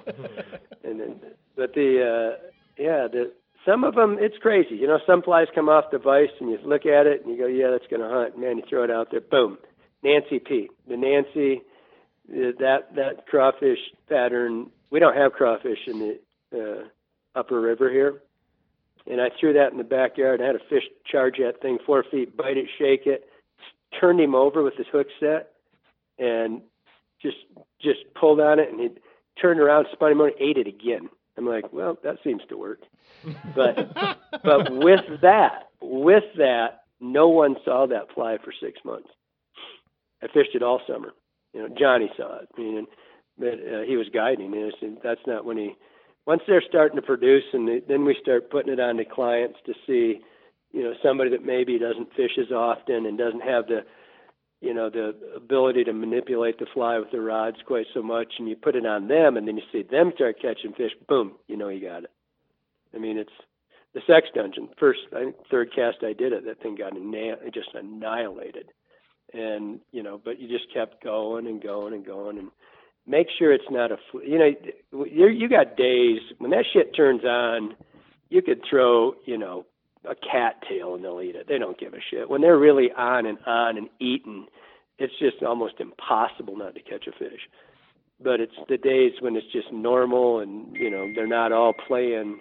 You've got to really. That's when you test your flies. It's no different than anything. Lures, flies, it's all the same. I mean, there's days when they don't eat a freaking nightcrawler, you know, and so, but they do eat those, by the way. They, they like those. So, um, you know, in case you're wondering. you're sitting in like 2 Hmm? feet of snow right now. What when does your streamer uh, season really kick off? You know, uh, typically, and then do you go back to the dry flies in the You say sitting in two feet of snow? That's what I got yesterday. Yeah. Uh, yeah, we got a little more than that. Uh, my the season cut. You know, we we run down uh, for here proper. It, it's going to be, you know, March maybe if you're lucky. Things start. It's mostly a water temperature thing. You can go out and catch fish on streamers any day. It's just it's not as productive. I really like to see the water hit 50. Mid 40s will work, but uh, the water temps is big. Now we'll run down. You know, I'm only 35 miles, 38 miles from the Henry's Fork, and I'll go down and hit the Snake a lot. You know, just you drop a couple thousand feet, um, go to the you know some of your tailwaters, go to the Bighorn, and you know just get lower, and you can. It's a year-round thing then, but here, you know, March, April, uh, it depends on the year. You know, we our our snow con our moisture content in our snow is so light compared to you know we get back east that when it warms up here, I mean this place it, it can lose its snow so fast, and of course that starts pushing your water out of the mountains, and you know blows out for a while. But if that happens early, if it's a trickle, you know you might start March, you know, and you could be in runoff for two three weeks, and then uh, I love that dirty water runoff, man. That is unreal. Uh, but nobody will fish it just because you can't see bottom. But most, I'd say May's when it really all starts breaking loose. You know, early May, late mid-April to early May. But mostly for me though, it's a water temperature thing. So, hey Kelly, I got one a different style of question for you. I was watching your Thunder Creek video today, and Oh, love that play. I know it's so sexy, but uh, how much um crossover do you see between the the Thunder Creek, let's say, like a saltwater fly, um, between the salt and the fresh water? Like, um, are people throwing dungeons for redfish or? Not as much as there should be. I mean, really, there's well, like the the, the Thunder Creek is a is a that's a originally was done actually it's a if you look it up it was actually done by Carrie Stevens as a saltwater fly, and it didn't get any traction. And then a guy, God, I forgot his name. I think his name's Keith from Wisconsin. Man, if you're listening, don't. I just forgot. I just I didn't know this uh, after I read it quite a while ago about, and he and he he reversed it, you know, changed it around a little bit. It wasn't it's not exactly like, but that fly, for it's a trout fly, but originally it was. But there's very little crossover. We're trying to change that, but I mean, I just came out with a new series of bangtails that are saltwater, uh, single hook articulated with a shank behind it without a hook, you know, just for the movement. And the not as much as there probably should be. You know, you, you're you're the saltwater guys tend to have those fish. They eat, you know, and so they they don't have as many patterns. Uh, and they they don't put as I mean when those fish are you know uh, now a red would be a little different but you know the ultimate snook the ultimate game fish God I love those things. They're like brown trout without spots man. They're so badass. And so I have a you know a couple series of flat the bangtail and the flatliner are the same fly it's just one is set the flatliner uh it's set as a glide bait kind of. It's it's flat. The hook is down and it's sideways. It's supposed to be a dead minnow on the top or a dying minnow, right? And I fish it like that too, like a glide bait, like a kind of like a spook. It's kind of a topwater bite where I'm cracking on it, right? I give it a really hard pump and just like two three foot of rip, and then it it's it's got a bigger deceiver tail, and so it it kind of flutters a little bit, and then I crack it twice, just real small pumps, and let it sit there it's amazing to watch brown trout come up to that thing and they'll right underneath it and hit it that that little pause and then they're underneath it and you tap it and they just crush it like a largemouth. Just you know.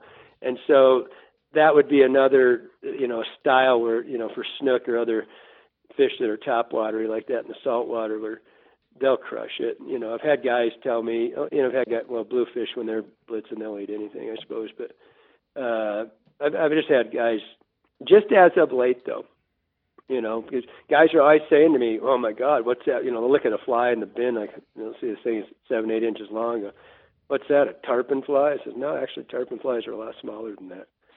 Uh, you know, you look at a big, you know, tarpon flies aren't big, and so it's it's just coming around, and we're trying to get it.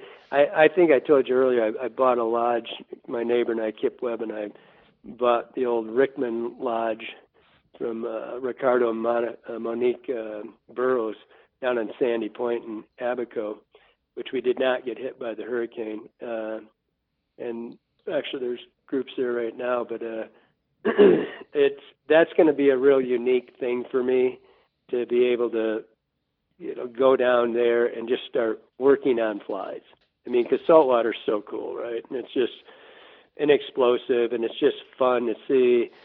Uh, it just gives me a whole new avenue. I mean, that's other than sitting in this ship three feet deep in this snow and sitting there thinking I could be sitting on the beach at 85 degrees every minute. Uh, uh, other than that, it gives you know, because really, if you're not fishing, you're not, you can't design flies sitting at the ice. It just doesn't work. Well, at least for me, it doesn't. There's people that can do it. For me, it really helps me to go out and see a fly move in the water, and then it just starts the the whole creative juice thing going. It's like, uh, and and that's really where most of my flies came because I guided so long, and I would watch, you know, I'd watch you fishing, and I would say, you know, hey, you know, whatever, Chad, Jay, you know, Mark, pull a fly a little faster. You know, well, what do you mean? And you pull it harder, do this or do that, and you'd watch people's ability to do things, and you'd watch your fly that you made sit there and not do shit. Right? It's like, okay, this is great if it looked great in in the vice, Why isn't it moving? Well, maybe if I did this, and so that's how for me that's how it comes. Or you know, or, or you get the ultimate. You you just get refusals when you're just continuously getting refusals, and you have to change something to make that positive. And so that's where, for me, it'll be really, you know, for the saltwater stuff, it'll be, it, it'll be fun. I, I wish I had, uh, I wish I had more time to fish some of those you know, brackish water stuff, some of the stuff that's really ambushy. Uh, that would be pretty cool. But I got, you know, I got a ton of buddies out there. Brucey Chard, and try to get Bruce in.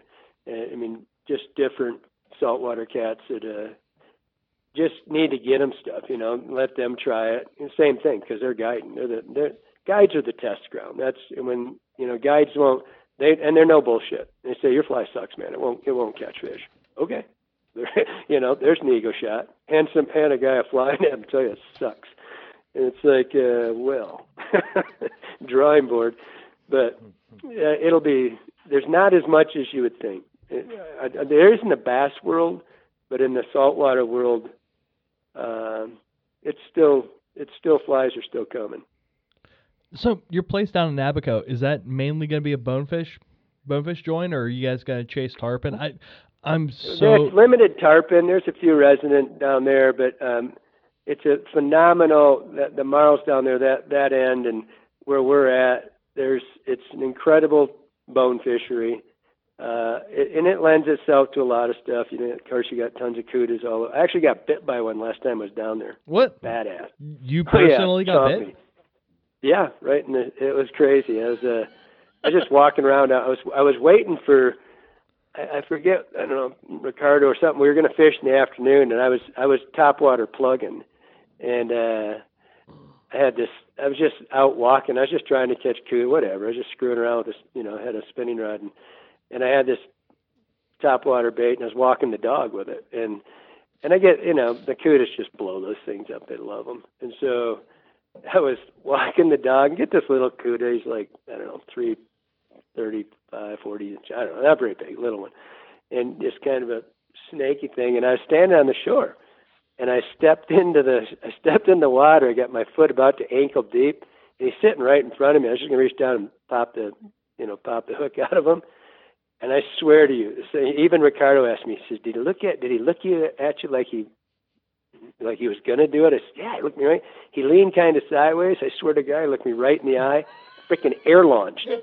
I mean, he just launched and bit me right in the freaking shin. And I mean, he's got a. whole- But I'm not. I'm more worried about because there's this plug in his mouth too, right? And he Yeah. starts shaking, which is a real treat when you're standing in salt water and this freaking cuda's got your shin. And I was like, so, and then he pop, fell off, right? And so I was like, holy shit. And I'm pretty well opened up, and and uh, so I grab him, and I thought about squeezing his guts out, and I I grabbed him, I pulled the hook out of it, and I said, Did you say dinner? tell your friends, punk, I said, tell your friends, punk, I'll be back in a month. now let him go. That dickhead. It was cool. And I'm all bleeding out. So then I walked. It had a pretty good tide going out, so I knew something was coming from behind me. So I walked around for ten minutes with this blood. I wanted to see if sharks would come into me. so I'm, I'm wading around. I mean, I'm just gushing blood out of this thing, right? I'm waiting. I figured, oh shit, what could be cleaner than salt water, right? So I'm just You were wading your own chum. out there. Yeah, I was. I was. I kept looking down at this tide, and I'm not. Obviously, I'm not standing up to my, you know, junk, but I'm. I'm just out, just up to my shin, and just watching this blood go down. Nothing came in. You know, nothing. I was like- and I- Sheer disappointment. Uh, well, I thought it'd be kind of cool to have one of them bite your ass too. So, You pull the hat But- trick of getting bit. yeah, yeah. So yeah, we have bones. You know, it depends on where you're at. You get you get a pretty significant. Last time I was there was down Brian Flechsig and I were down there from Brian's from Mad River Outfitters and great shop in Columbus. But uh he and I were down there. I think the last day we were there we had seven permit shots. They acted like permit, you know. Yeah, no way. Thank you. Oh, for seven. So they put their Yeah. middle finger up. Yeah, exactly. It's just like, oh, how you guys doing? Maybe next time, asshole. And so, yeah, but you know, you get there's a lot of stuff to fish for down, but mostly it's a bonefish zone, and really good. I mean, you got just endless flats, and there's nobody, you know, it's there's not a lot of people down there, so it's pretty cool. Cool, cool, man. Hey, Kelly, like I said, uh, we had a couple questions from uh, some friends of the show that they wanted to ask you. Cool. Is that cool? Yeah. Okay. Hey, our buddy Dan Frazier asked, uh, you have a technique that you always have your streamers swimming upstream, even when you cast upstream. Can you describe how you do that? I'm not sure I understood that. How I keep when I cast upstream. Uh, he Uh, said, uh, can you describe your technique that makes the stream uh, streamer swim upstream, even if you're casting upstream? Like, Uh, no, I don't. I never, uh, I never let a fly come upstream, ever. Okay, well then there I, you go. I never swing. well, I never swing a fly tail first into my into my zones. I try to come perpendicular to the flow. I use the same analogy everywhere I go. It'd be like a gazelle backing its ass into a lion's mouth. They don't do that. You know, a, a minnow doesn't swim backwards, and and there's really and they're they're really not as detectable when they're sitting there anyway. And so when I fish straight upstream, I want my flies to come. I either am coming perpendicular to the flow, or my I want the fly heading downstream with his head coming downstream. And I do a ton of upstream fishing. And when I do that straight upstream and have the fly coming down, I don't fish long. I'll I'll, I'll make a. I, I tend to fish really close. I'm generally walking, obviously, because if you're in a boat, you'd be moving. But uh, I'm walking upstream, and I'll throw. I mean, a 30 foot cast would be a big cast. 20 is more like it, and I'll try to control the fly for say six to 10 feet of the retrieve, and then depend on the speed of the river. If it's a slow river, you could do it further, but. Uh, I always want the head coming either straight down or at a slight angle across stream down, but always head first coming at me. Never do I let a fly swing tail first. If it's my only shot, if it's the, all I've got and I have to go for whatever reason I can't get to that pool to come to it upstream or across from it, then I'll I'll swing one down, but I try to do a mend that keeps the fly going the line goes in front of the fly so that the head still goes to the to the bank first. Huh. I, I guess I've been doing it wrong this entire time. Well, that's you know it's old school. That's how we used to swing. You know, it, it's it, and I, I get a lot of that, and, and you know, there's a lot of the swing guys. You know, that because I'm I'm frequently saying that I don't like to use switches or Speys for steel or for. uh I grew up doing that. You know, for steelhead, it's a different world, and there are different species. Everything's different about it, and the style's different. But I don't ever tail first to fly. We're uh, you know we and the style that I fish, especially you know in a boat or wading, doesn't matter. But in a boat, you go, you pick. You know, I, I try to hunt the water. I don't just throw it and hope. I don't because it's a big fly, and that's one of the things I see done wrong a lot is people just huck that son of a bitch as far as they can and start pulling. They don't read their water. You got to read the water, I mean, you, it's more important. It, it doesn't matter if you've got a fistful of night crawlers. You throw the son of a bitch where there's no fish. There's no fish. it's just you have to be hunting it, and you, you learn where the fish stay and where they they rest, which they're doing in the daytime when we're fishing them. They're not actively feeding very often in the daytime, and so the real fish, you know, fish over two foot. And so when you when we throw out, we throw 40 foot would be a big cast, man. I mean, from a boat, and 30 is probably more like it. And then you retrieve over the zones that you think the fish are in, right? You don't just bring it all the way to the boat and then start all over as the boat's moving and miss all the peripheral zones coming at you. You hunt a certain spot, you know, in, in a cut, you know, a ledge or something that's a holding water for the fish. And so then you come and the the thought of coming across the fish perpendicular, that's when you start triggering multiple responses. You start getting a reactionary bite. If it's a food-based day, you can slow it down, jig it coming back and forth, like you said about that jig fly. But you're triggering it coming across, but it's super, super unnatural for a minnow or a bait fish, well, rainbow, or whatever. You know, that's a good use for rainbows is to feed brown trout. and so they, they, but they aren't going to back their ass into that fish's face. I mean, they they don't go backwards. Nothing goes. Trout don't just. They'll be on a feeding zone, you know, and just kind of ride back and forth in the zone. But if they want to relocate, they don't swim backwards. You don't walk backwards downtown.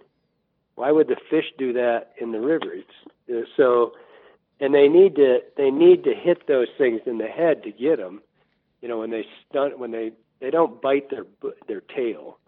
They when they're attacking something, they hit it in the front uh, quarter of the body, and they usually bite it and hold on to it, and they don't eat it anyway. They just bite it. I mean, sculpin they'll eat in one gulp, but but they're you know it's it's going if you're going sideways, you'll do much better.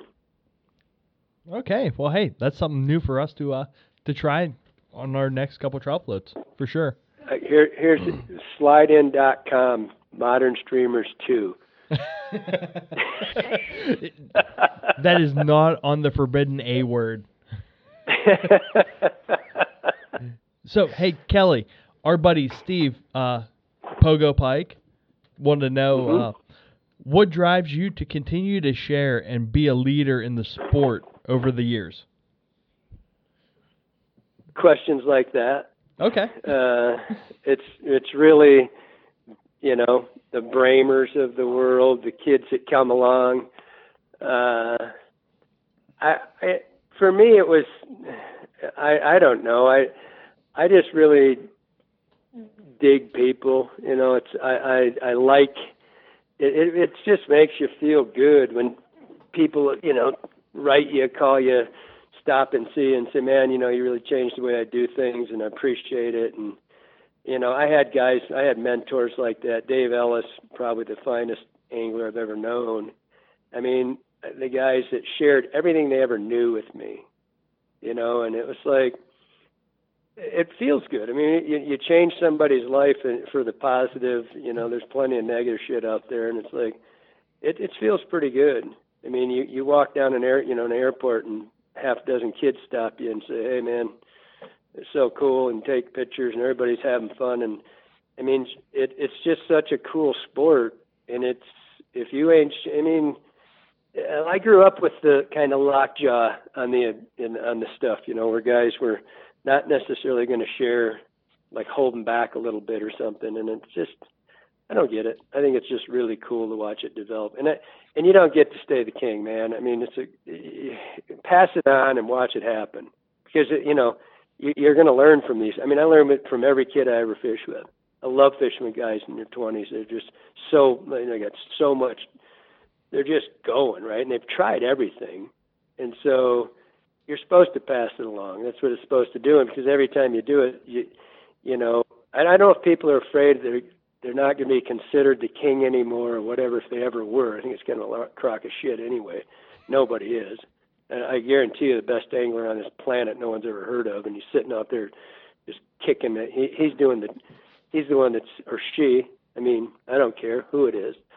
But you know, the more you share, the more you get back. And, and people and you can't believe how many flies I get sent to me. How many people send me pictures? What do you think of this? You know, you know, oh, that's great. What a great idea.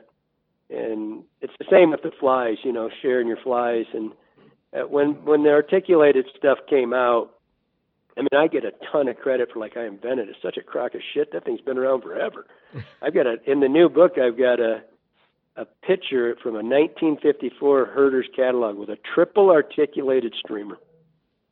1954. Where's It's like, Herters? I didn't invent this shit. Neither did anybody else alive, right? yeah, exactly. It was like, you know, it's, but you get this stuff and it, it all comes back to you. I mean, it's, it's just, and that's the whole, that's your payback. Paybacks, and you know, people say it, you know, that's great, you know. That what more do you need? Because it's it's not like we're all making millions. Of, Well, I am, you know, hundreds of millions. Obviously. Kevin Kevin Van Dam calls me for advice on this all the time. Right? you can't beat his uh his colors, man. KVD's where it's at. oh man, I'm telling you what, he's a Michigan boy too. He grew up in Kalamazoo. Doesn't yeah. get any better.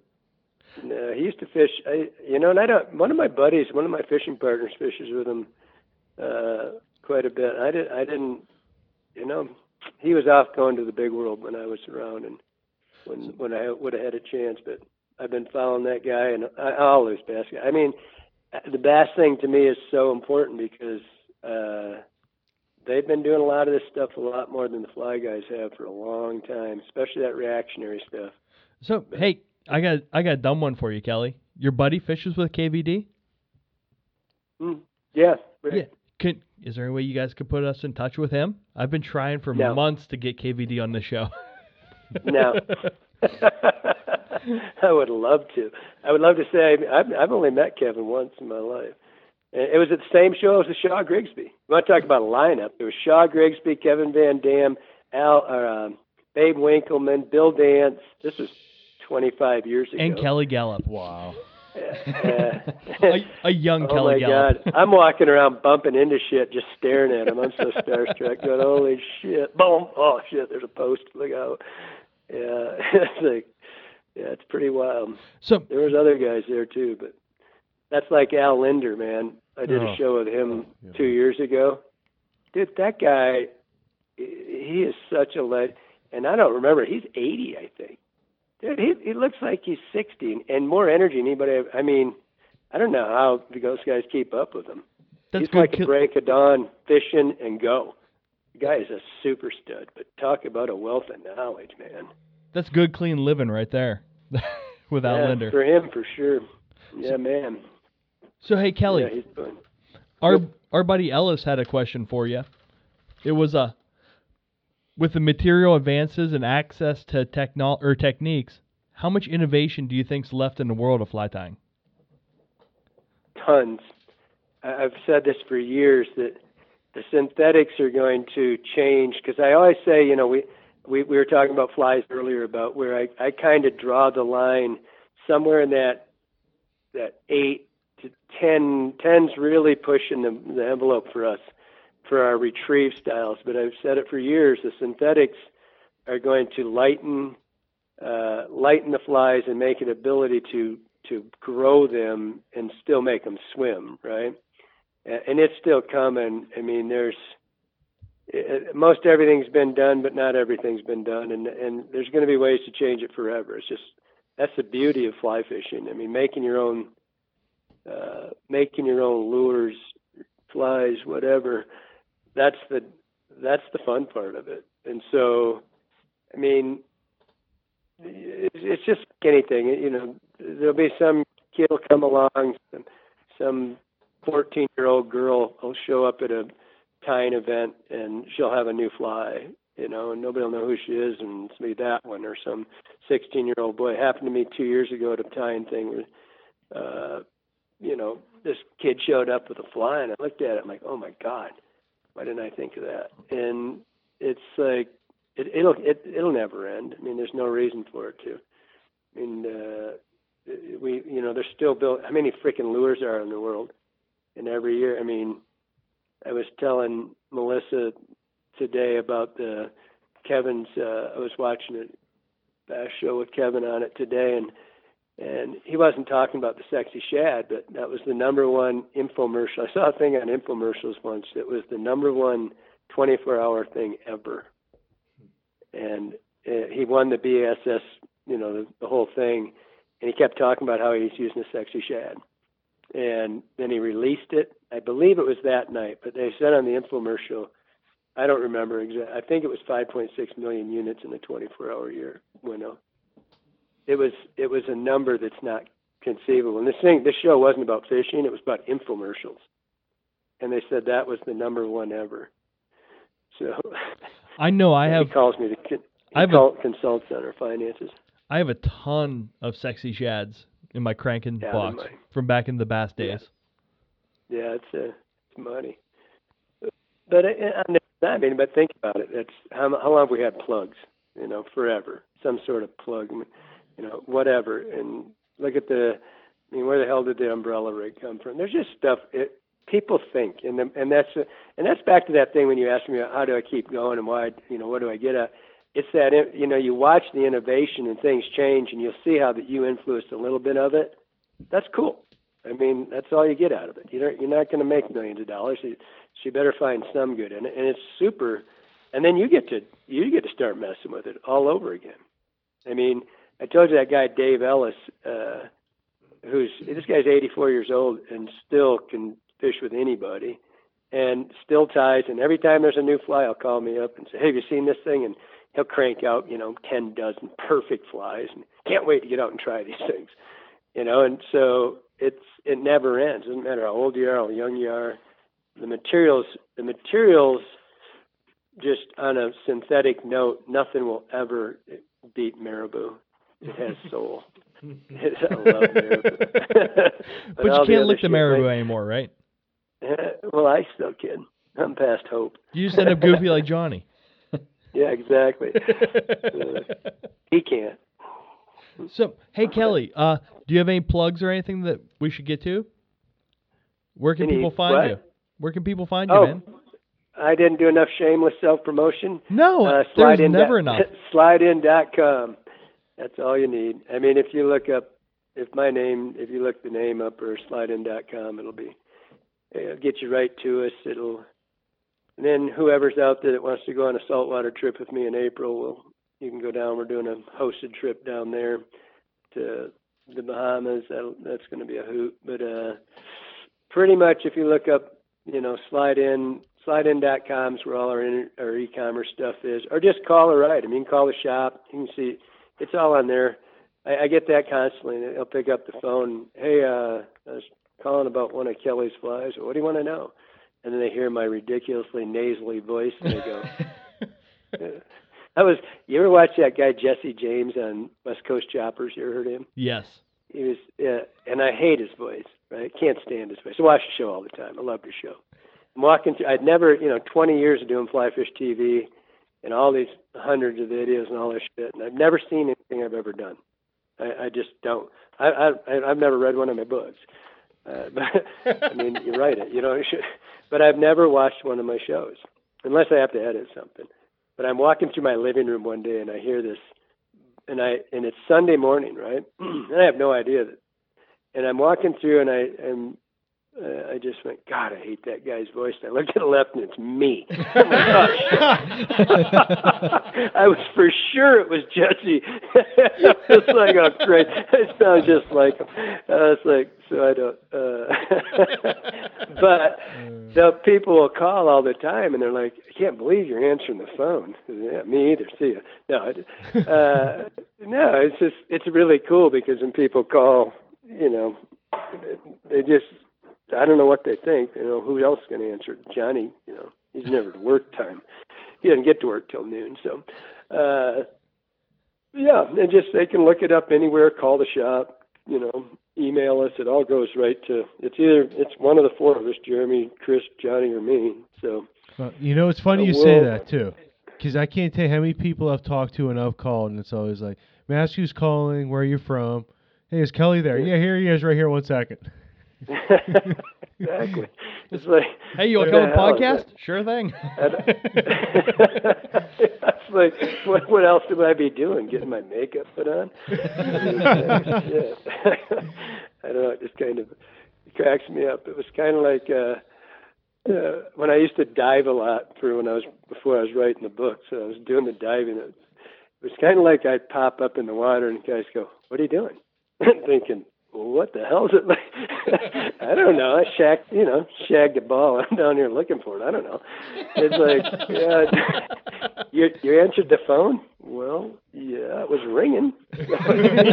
you can all just slide in. yeah, that's the name on the sign. So, uh, All right, Kelly. Well, hey, we want to thank you for your uh, for wasting uh, about an hour and a half of your Sunday afternoon with us. yeah. It, I I planned it so I didn't miss MLS, so I didn't miss any of the good fishing shows. So made sure we didn't interrupt it. yeah, I'd have to sit here and watch and say, "What'd you say?" Hey, there's a country heard from. There you go. There's one of them Yep, dogs. There's them dogs. yeah, crazy things. So yeah, no, it's been great. I love these things. They're a blast.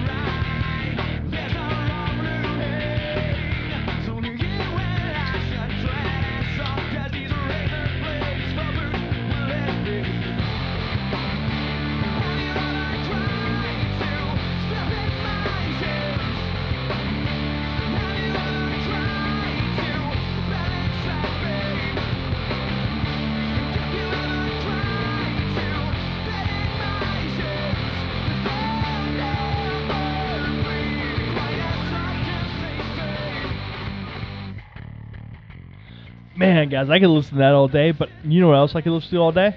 Kelly, Fucking Kelly. every time. God man, it's damn, that was good. ah, awesome. always a pleasure to talk to you. You always learn something and just And it always seems like we're not putting him out. You know, he's in, happy to talk to us. No, like you know, there's a lot to be said now because I, I- mostly whenever we set up a lot of these guests, we have social media, we have ways to. Ma- Kelly, you don't. It, you have to. I, I physically call him every time, and I even called today, and I'm like, you know, I'm sorry. Hey, no, no, what's going on? I'm just like, just checking in for the. It's you never feels like you're putting him out. I know, man. That, it's great. that was so much fun. God, and he said our names. He he remembered our names three quarters of the way through the show. He said, "Hey, if I'm in a boat with Chad Marker J, it, sorry, PJ, I thought but- about that, but I, I didn't say nothing. no. But he, you know, it's just stuff like that. He remembers your name. He's gonna remember Jay's big nose when he goes into, uh, into That's the be- slide that's in. The first thing is Jay's gonna walk in and be like, "Hey, Callie, oh, you're, you're the big nose fucking guy." That's exactly what he's gonna say. the big nose fucking guy. so, Jesus Christ. So, I Mark, know, uh, Ted. I talked to him earlier today, and he's just he speaks highly of him. Oh, if Ted speaks to all of you, you know you're a good dude. Mhm. That's why uh, Ted doesn't speak of me. nah, I'm joking. Ted's a good dude. Um, so we uh we have a couple muskie outings that we haven't got a chance to talk about. Yeah. I went out Monday and you went out yesterday. Yeah. Um, You got to take out a new guy. I did, dude. I got to take out Dick. He is such a fun dude to talk to. Here, I'll turn this down a little bit. Um, Oh, my phone's dying. That's why I'm shutting her. okay. Shutting her down. here. Let me know. I'll I'll, I'll switch over. Good. You're good. But uh, I'm off. I get to talk or uh, fish with Dick. He is such a good dude. This is uh Dave Huff's buddy. Dave Huff's buddy. Yeah. Um, he travels around for work. Coming back again soon.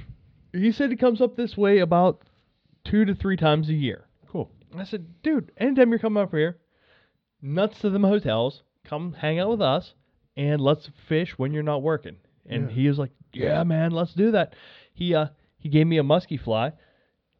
this thing is sick. It, it's I that tons of colors. Um, he's using a um Dave Huff's feathers Mhm. that uh I could see that in there after having some of his. Looking at them, I'm like, hey, it didn't look like Dave's. Yep, exactly. So it's it's a sick fly, and uh, like I said, he was a good dude to fish with. Um, we were out fishing, and uh, I'm gonna say a half hour in, he had two follows, right yeah, where you always get follows, Mark. Mhm. That's why I put him there, and I went down. I was like, yeah, go half hour in. He's like, I gotta follow, follow, follow, and then uh, maybe three minutes later, he said, Another one. It's another one. But I want to ask you this.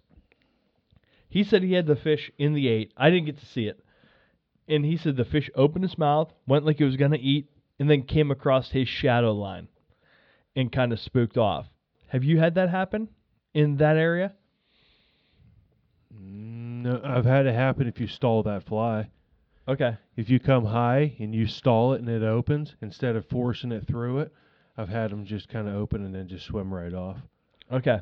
I've never, I, I've never. You've never- shadow issue. You've never met or uh, No. correlated to shadows? No, because the shadow's almost always over the water. There's right so many different Yeah. trees. That's I've had that fish and, and multiple fish in that area. God, just I'd one and he ate there yesterday. I mean, I've had multiple fish there in the eight for 15, 20, 30 seconds that have never never bumped off it.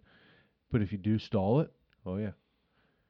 so the lack of speed you think is what they're rel- relating to a person. I, it's hard because certain fish are every fish is different. I've seen some fish that just wanted it really fast, some fish that didn't. I mean, I don't want to hop over, but I mean that correlates like a fish I had yesterday. Every fish is just a little different. It's hard to tell. Yeah, they're they're like people. They're all They are. different. Everyone is, yep. Um, other than other than that, we didn't really have much fish activity. We had a lot of uh, good bullshit talk. I got to I got to cast uh, one of Dave Huff's musky rods. It's a nice rod for what it is. Um, Now, what is that considered? 10 weight, 11 weight, 12 weight? the one I was casting was a 12. Okay. I think he's selling a 10 and a 12. And what was he throwing on that? Do you remember? I think it was a 350 Who is this? tantric. I think it was an Airflo 350. 350 is a 9 weight. It's pretty light. I could be wrong, but I, I think that's what he said. Hmm, okay. And it casted good. It was a nice casting rod. Yeah. Like I said, where I'm used to holding my Esox rod mm-hmm. is the split in the two cork sections in Dave's rods. So it would just take some getting used to whether to hold it high or hold it low. But I was holding. What do you do when you switch to your Predator 10 then? I hold the cork in my bottom two fingers, Okay. and then I I grab graphite in the top I two gotcha. fingers. Okay. Gotcha. So it, it's like one of these deals. Yeah. So, but yeah, I definitely always In all reality, you know what you need to do? Is just bite the bullet and have Tom Shank customize you one to the I grip know. you want and get that rod just for you. And that is your musky stick. I know. No matter where we go, we'll figure out a way to transport it. Just get one, just cater, because you do. You like your grip style a lot different. I do. Yeah, I've, I've never. That's, and- that's a and- high grip. Everybody has their own way of casting. you have it. a predator, don't you? Yeah, and I grip down like I, I'm probably a few inches from the reel seat. Yeah. Like I said, I grip way up high. I, I choke up just like when I'm beating off. Oh yeah. I, I love to choke Well, up. and that's like Not much myself. choke up Like on, when, I'm taking people on my boat, a lot of times I'm taking people that are kind of fresh, so I don't put them to where they can backhand. And you could say, I mean, I could backhand very Yeah. well, but I can't do it with an extended butt. I have to have just a little short fighting butt. So that 12 weight for that, I can just bury it right into my like right into my forearm, mm-hmm. and I can backhand extremely well. You get that long extended butt, it slides off from side to side when I'm moving, and I lose the rod. See, but you have your way of burying it right in to where you come over high on the top Yep. and like extend out, where I come more and roll and like like snap it. And and I noticed the difference because you can lay yours flush there Yeah. and it stays there for you. And it's weird. it's it's really freaking weird that we fish enough together that you notice that. Mm-hmm. But yeah, it's Because the way that you fish and, and like I fish in the front and you fish in the back, and the way that our casting strokes are, we can go all day long and never, ever, ever. Not, not. I mean, we're paying attention where we are. Yeah. But it's just the way that the angles are. We can sit and cast parallel all day long and never have an issue whatsoever. It's good, It's- and it's good when you get a fishing partner that you can do that with. Yeah. Especially fly fishing. You know. I mean, because yours is always hanging just a little bit further out to the right, where mine are coming in straight over my back and are all coming back to the same angle. So there's a big V back there. Yeah. And we're never coming close to touching our. I cast a lot like I throw a baseball. and Yeah. It's, it's not overhand. It's like more sidearm. Yep. You know. But you keep your forearm straight. Yeah. Which keeps that rod buried in there and it doesn't slide off. Where I don't. I roll my wrist. Yeah. And then when I get to the top, I haul really high and I pull really hard and then I stop it and it just fires. And it's it's just a completely different stroke. It's two totally different. It's different sports basically. Yep. So like whenever I do that, like I prefer to be casting with my right arm when I'm using an extended butt. okay. Because then I'm just casting normal with my right and I can keep my forearm a lot straighter. And I can do more of a Belgian haul and come down low and come up high and just keep it high and flush and straight. So but like backhanding wise though, that little short butt, that's why like if I got one of his rods I'd be so torn. Do I get do I just have make me just a regular one like I'm so used to? You're talking Thomas Shank. Yeah, because I'm getting within the next uh, few weeks here, soon, very soon. I'm getting the uh, the two hand rod. After that, then yes, I'm getting a shank rod. Absolutely. Would I get though, would I just get the regular fighting butt like I'm used to, with just this plain old standard old school knob, or do I go to the So how long do you think it's going to be till you get? Into shanks? It's gonna Yeah. be a while. Okay. That that gives me time to start putting away too. Then that Yeah. way Because we then we only could do two. At, yeah, and then only do one. That would be perfect. Yeah, only That pay would one be. shipping. Yep. And I know another guy that's going to be ready for one by then too. He's getting a starter rod here soon, and I know you're listening. He'll be. Uh, We're not saying and, his and name, maybe so- by that point, when we get to there, there could be three of us involved, and that would cut down on that substantially for us. Yeah, we're not gonna say his name because his wife might be listening. But I honestly think I would stay with the conventional little fighting butt. See, I, I like really the would. long one, just I- Yep. also because it helps in the figure eight. I think as well. But that's But that's to be also honest me. with you, I would also get his ten weight, and I would get it with the long fighting butt though. That's probably what I would the go with. If, Not the if you 12. go to the twelve, I'll I go would with go the ten. to twelve with a regular. I'll go ten with a, a extended fighting butt, That'd be and sick. then that way we can take down south and go tarpon fishing and striper sick. fishing. Ooh, I like Uh, that. oh, speaking of that, I had a guy reach out to me on the on the Instagram page. He's like, "Hey, you guys are talking all this musky rod talk, and uh, he wants a striper rod to to do what we do with musky fishing." He said, "You would have no idea how many stripers hit on the figure eight." So, uh, so I went through the list of rods that, that we've used, you know, and then I was like, "Hey, check out Thomas Shank, man. Check out Chippewa Customs, and then also check out Dave Huff. You know, there's a lot of good rods out there, and a lot of good rods that are coming in the reasonable range. Um, the Orvis Clearwater, that's That's a, that's a that's a good retail at rod. 250 rod retail. Oh, they're they're nine foot four like mu- musky Yeah. rod. Yeah, yeah, that's a nice that's- rod. it it's a really good rod. The And it- 11 weight is. The 10 weight, from what I've heard, I've never touched one, so I don't know.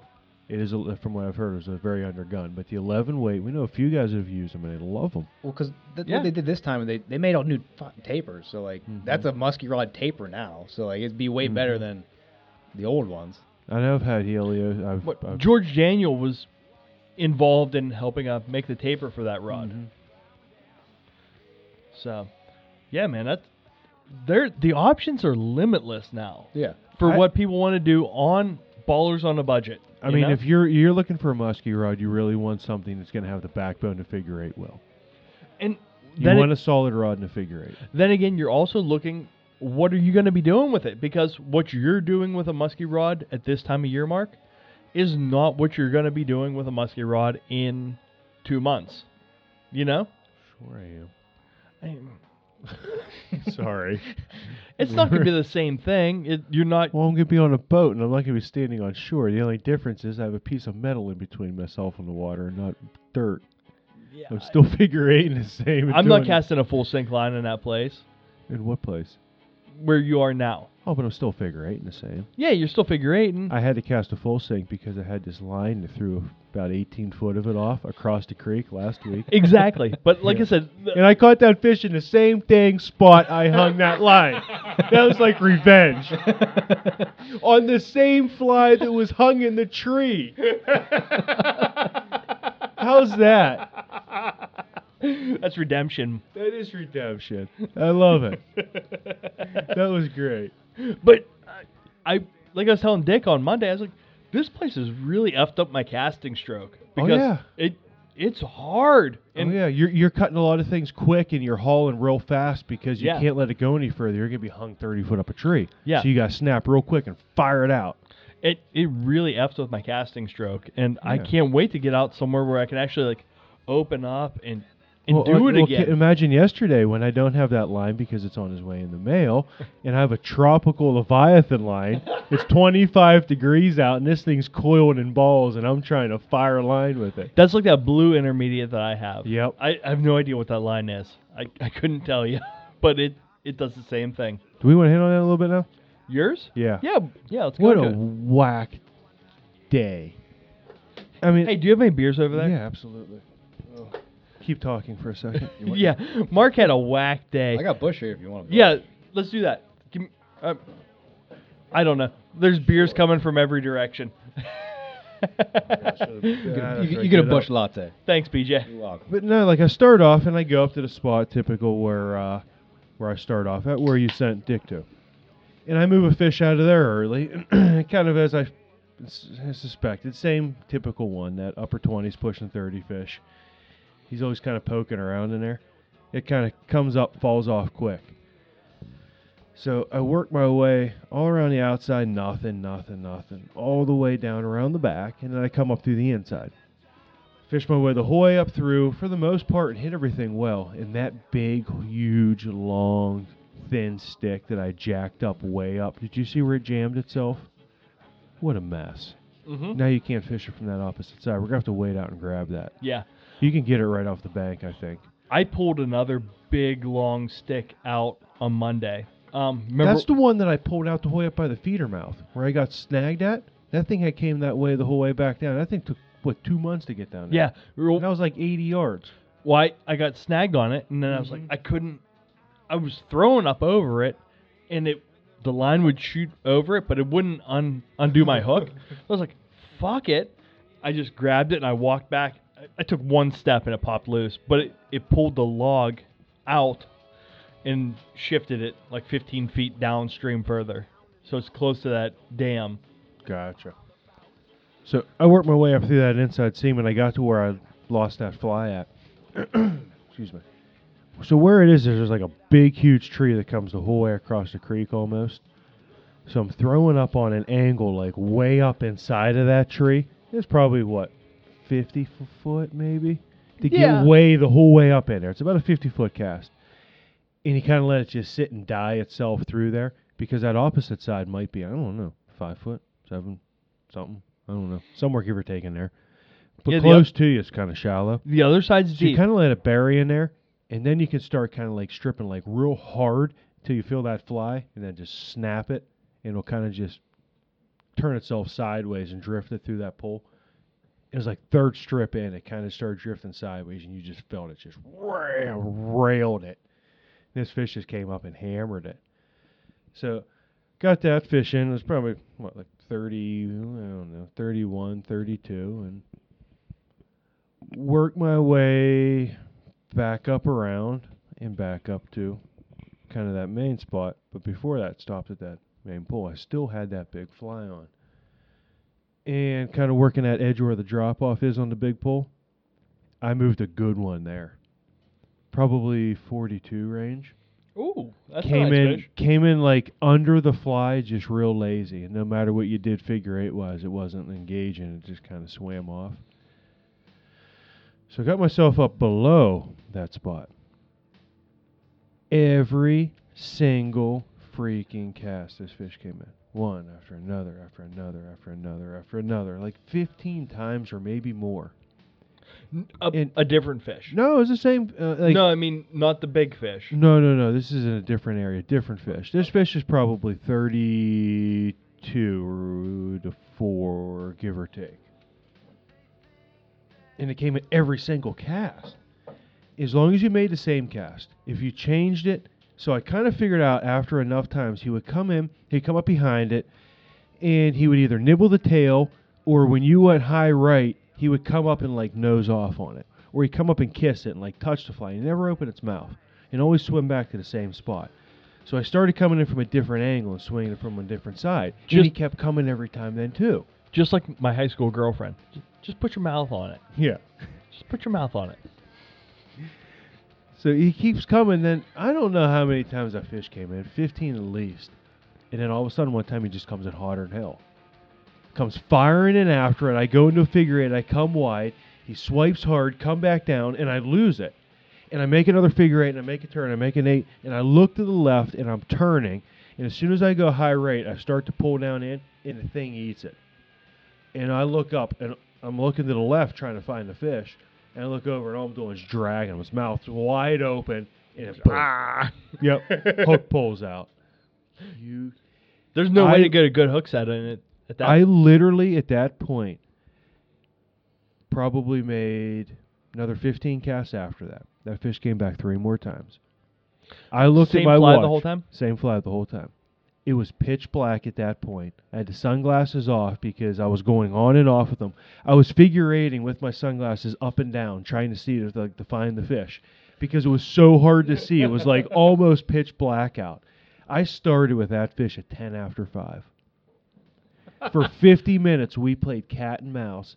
I left twice and I went up above and I hit it real quick for like five, six casts to see if that one would poke its head back out. And then I went back down. I did that twice. But for 50 minutes, him and I sat there and played cat and mouse, back and forth, cast after cast after cast. I think I might go there tomorrow. And even after hooking that one, I was still, I still can't quit thinking about that. Dragging at you, seeing his mouth over, up over top. I would. Head back there tomorrow. I think I'm going to. My wife, uh, we went to the Cleveland Home Show yesterday, so she wants to paint like two rooms. She said, I don't mind if you don't help me paint and you go fishing. I said, deal. I'm not fucking doing that. Yep, I don't blame you. I think it'd be stupid to stay home. yeah, I was trying to think of like, I said, where can I go? Uh, I'll go harass Mark's fish. They'll be, they should be. Day after full moon.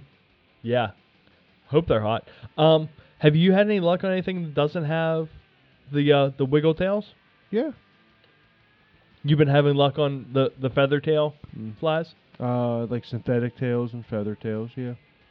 But just very slow. But the wiggle tails have been because I've been working so slow that holographic flash ones have been the ones that have been really effective. Okay. The standard colors So haven't been. So you're not working any of the Cohen tails. You're you're all the Mm. All tails. the Pacarines. I've tried some of the cones. I haven't had any luck with them. They're really liking the flash because just going so slow. We throw like an intermediate, mending it up, letting it sit for like five, seven seconds, and then just pull real slow, and then just pull after pull, and then just maybe let it pause a second, but just really, really, really, really, really slow pulls, and just letting that tail wiggle, and they'll come in behind it. Once you get them like six, eight feet out, and starting to figure eight real fast. okay. So once you have them, their interest peaked, then you want to spark it. Mm-hmm. Yep. But in somewhere like the bigger pole, if you're fishing from the right side of it, working that whole section there, no, I haven't been. Not. I mean, the last fish there that I landed last week was on a Pacarini tail, but before that, just any regular tails, just like that side to side action, because they're watching that drop off right there. Okay. That's a good spot to go in there with something like that. There, and the I'll have to check that out for sure. back around the corner in there and sit and work in between that tree. I wouldn't even right now the whole way up. all the way up. Mm-hmm. I tried. I tried fishing um up higher than where where you normally start. Mm-hmm. I fished when I was waiting for Dick the other day. I fished up there because I didn't want to mess up anything below, like where we normally fish. Yeah.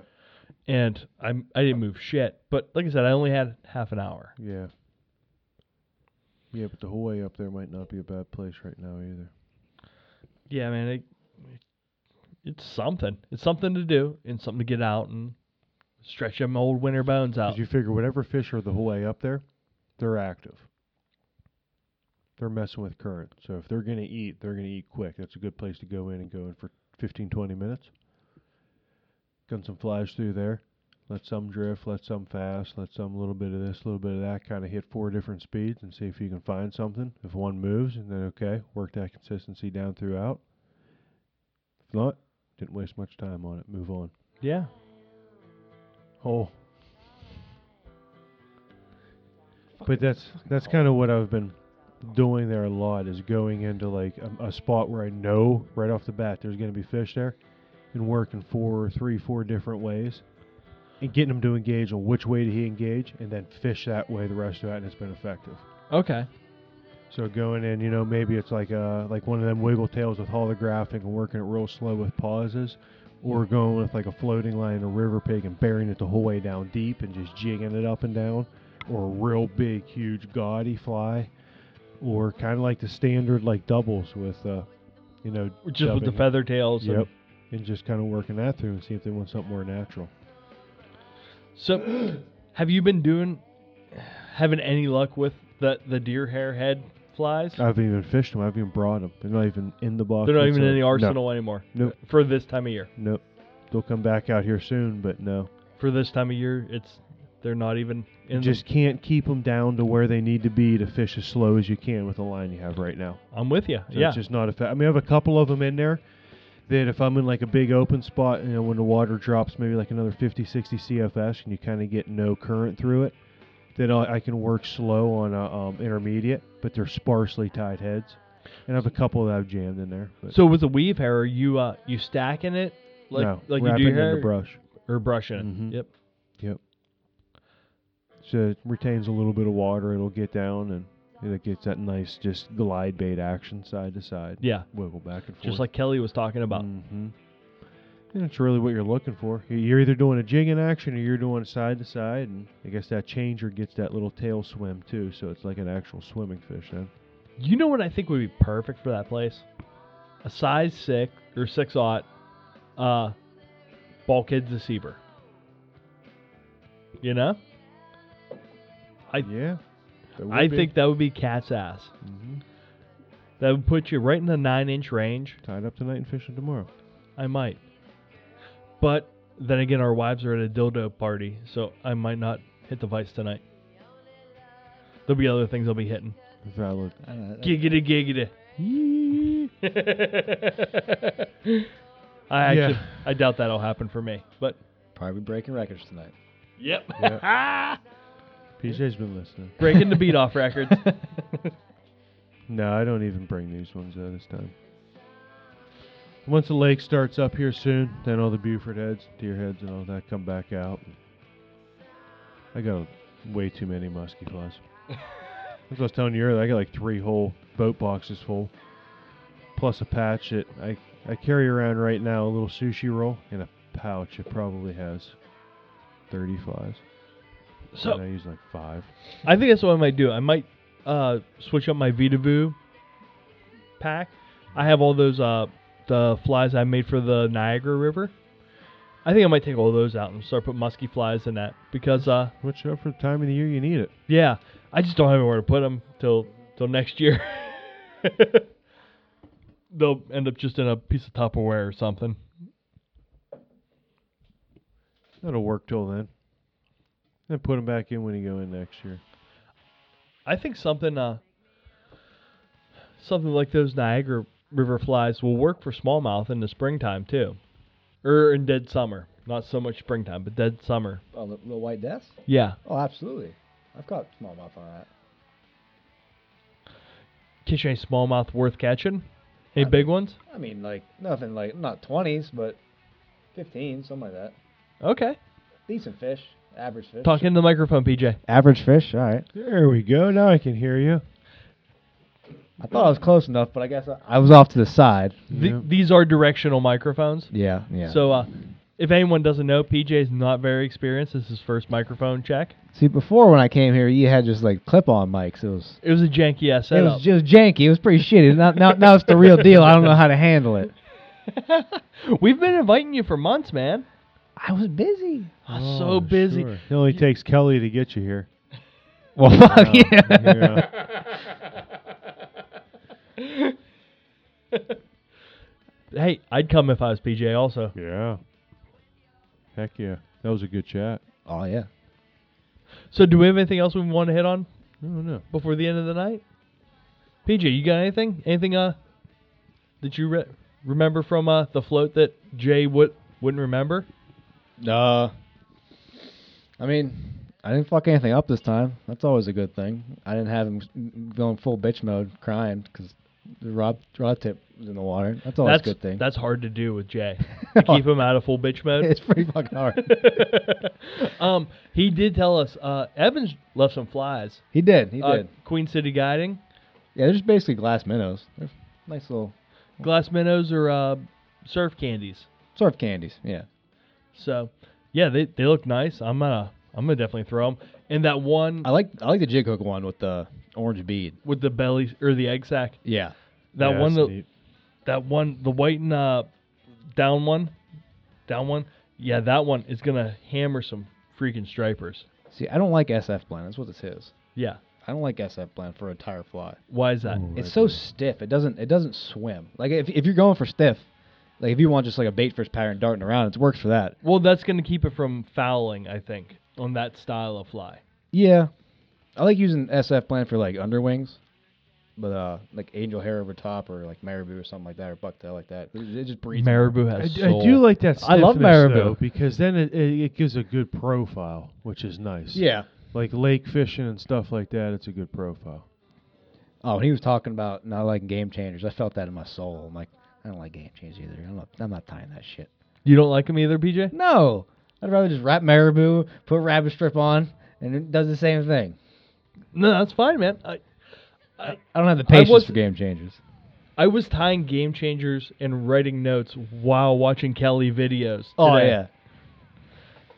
Only because I've I've just been on the kick. I mean, would you get like four game changers done for one video? Two. Two game changers done in four videos.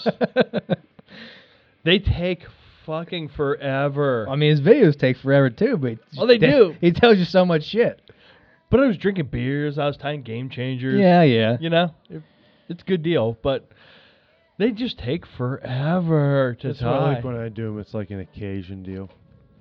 like last time night, I did that big one. yeah. Well, and they your do, and they fish well. But yours would eat mine. Like I said, this is a big one for me, Mark, and that's three inches. yeah, mine are like 15. So I'm like I said, I'm just tying, getting, I'm prepping for uh, smallmouth season. But you know what? That, ti- that changer takes you just as long as it takes me to tie a 15 inch one. Exactly, it does. That's the issue. But I don't know. I mean, they're they're goddamn pretty. I like the I, way they, I can say that they swim good. I like the way they swim. I like the way they work. I just, I don't know if I can keep justifying the amount of time that they take. I remember last year I tied a lot last winter. Feather changers. Um, and they take forever. Where's this? Where's that one at? Uh, this fly. Nope, not that fly. It's a game. No, that's not a game changer. This is double hook fly. This fly takes 20 minutes to tie, in comparison to this fly that takes 60 minutes to tie, They're the same thing. and they're basically the same goddamn thing. Yeah. they're the same. You know what I mean? yeah. So, it's hard for me to justify the game changers, but they just look so goddamn good. they photograph so well. Oh, it, ma- it makes you it makes you look like you know what you're doing. It does. That's it. I really don't, but it really makes me look like I know what I'm doing. So, mm, It's a snazzy looking fly, I'll give you that. whoops. I hit the microphone with my phone. Is that You a have to start buying some eyes here soon now. I got a ton of eyes. Is that a pheasant wing or whatever? That's uh, from a pheasant body. Body, yeah. I I was from some kind of pheasant. I just I don't know what fucking part. Should have put it on the back of the fly though. Probably That's what both. keeps that hover down, and then it swims parallel, so that tail doesn't lift up. That's what that feather does for it. That's why they put them on the back. We'll see. Try it on next it'll, one. it'll catch smallmouth. What is I- that? I Try it know on that. next one. See what it does. If it makes a difference or not. Yeah, exactly. That's what I said. We'll see. If it doesn't, who cares? What weight do you have in the head? Um, there's probably a a Probably bead. about 25 foot of lead core wrapped in there, and uh, Because I see the dragon eyes, but they're not dumbbell eyes. I can't. It feels it feels pretty heavy. There's probably a tungsten Chad likes bead, lead core. or I like lead core, like trolling wire or trolling line. Oh yeah, yeah. I just take the coating off of it and wrap it. Oh shit. I mean, economic. Exactly, man. You buy 800 feet of it at a time. 800 feet for like five bucks.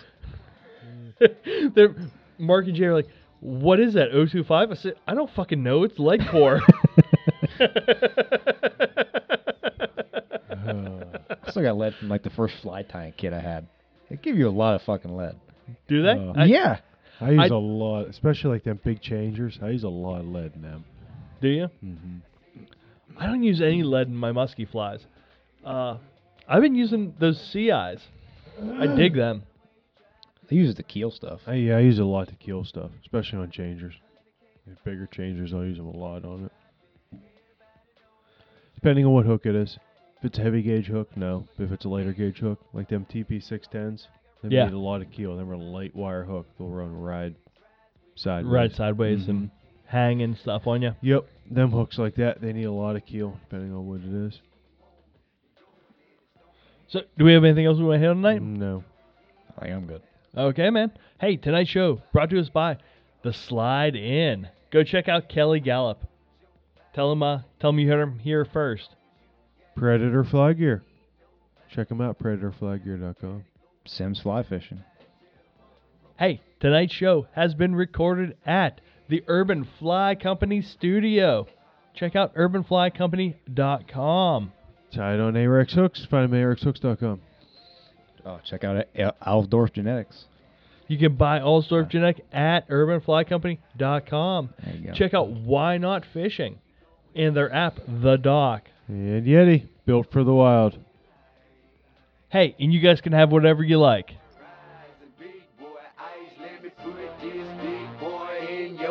The thing gets so wet and hits so right. Let me put this big boy in your life. That's right. I want your body, need your body. Long as you got me, you won't need nobody. You want it, I got it. Go get it, I buy it. Tell the mother broke nigga be quiet. Stacks on deck, Patron on ice. And we can pop bottles all night.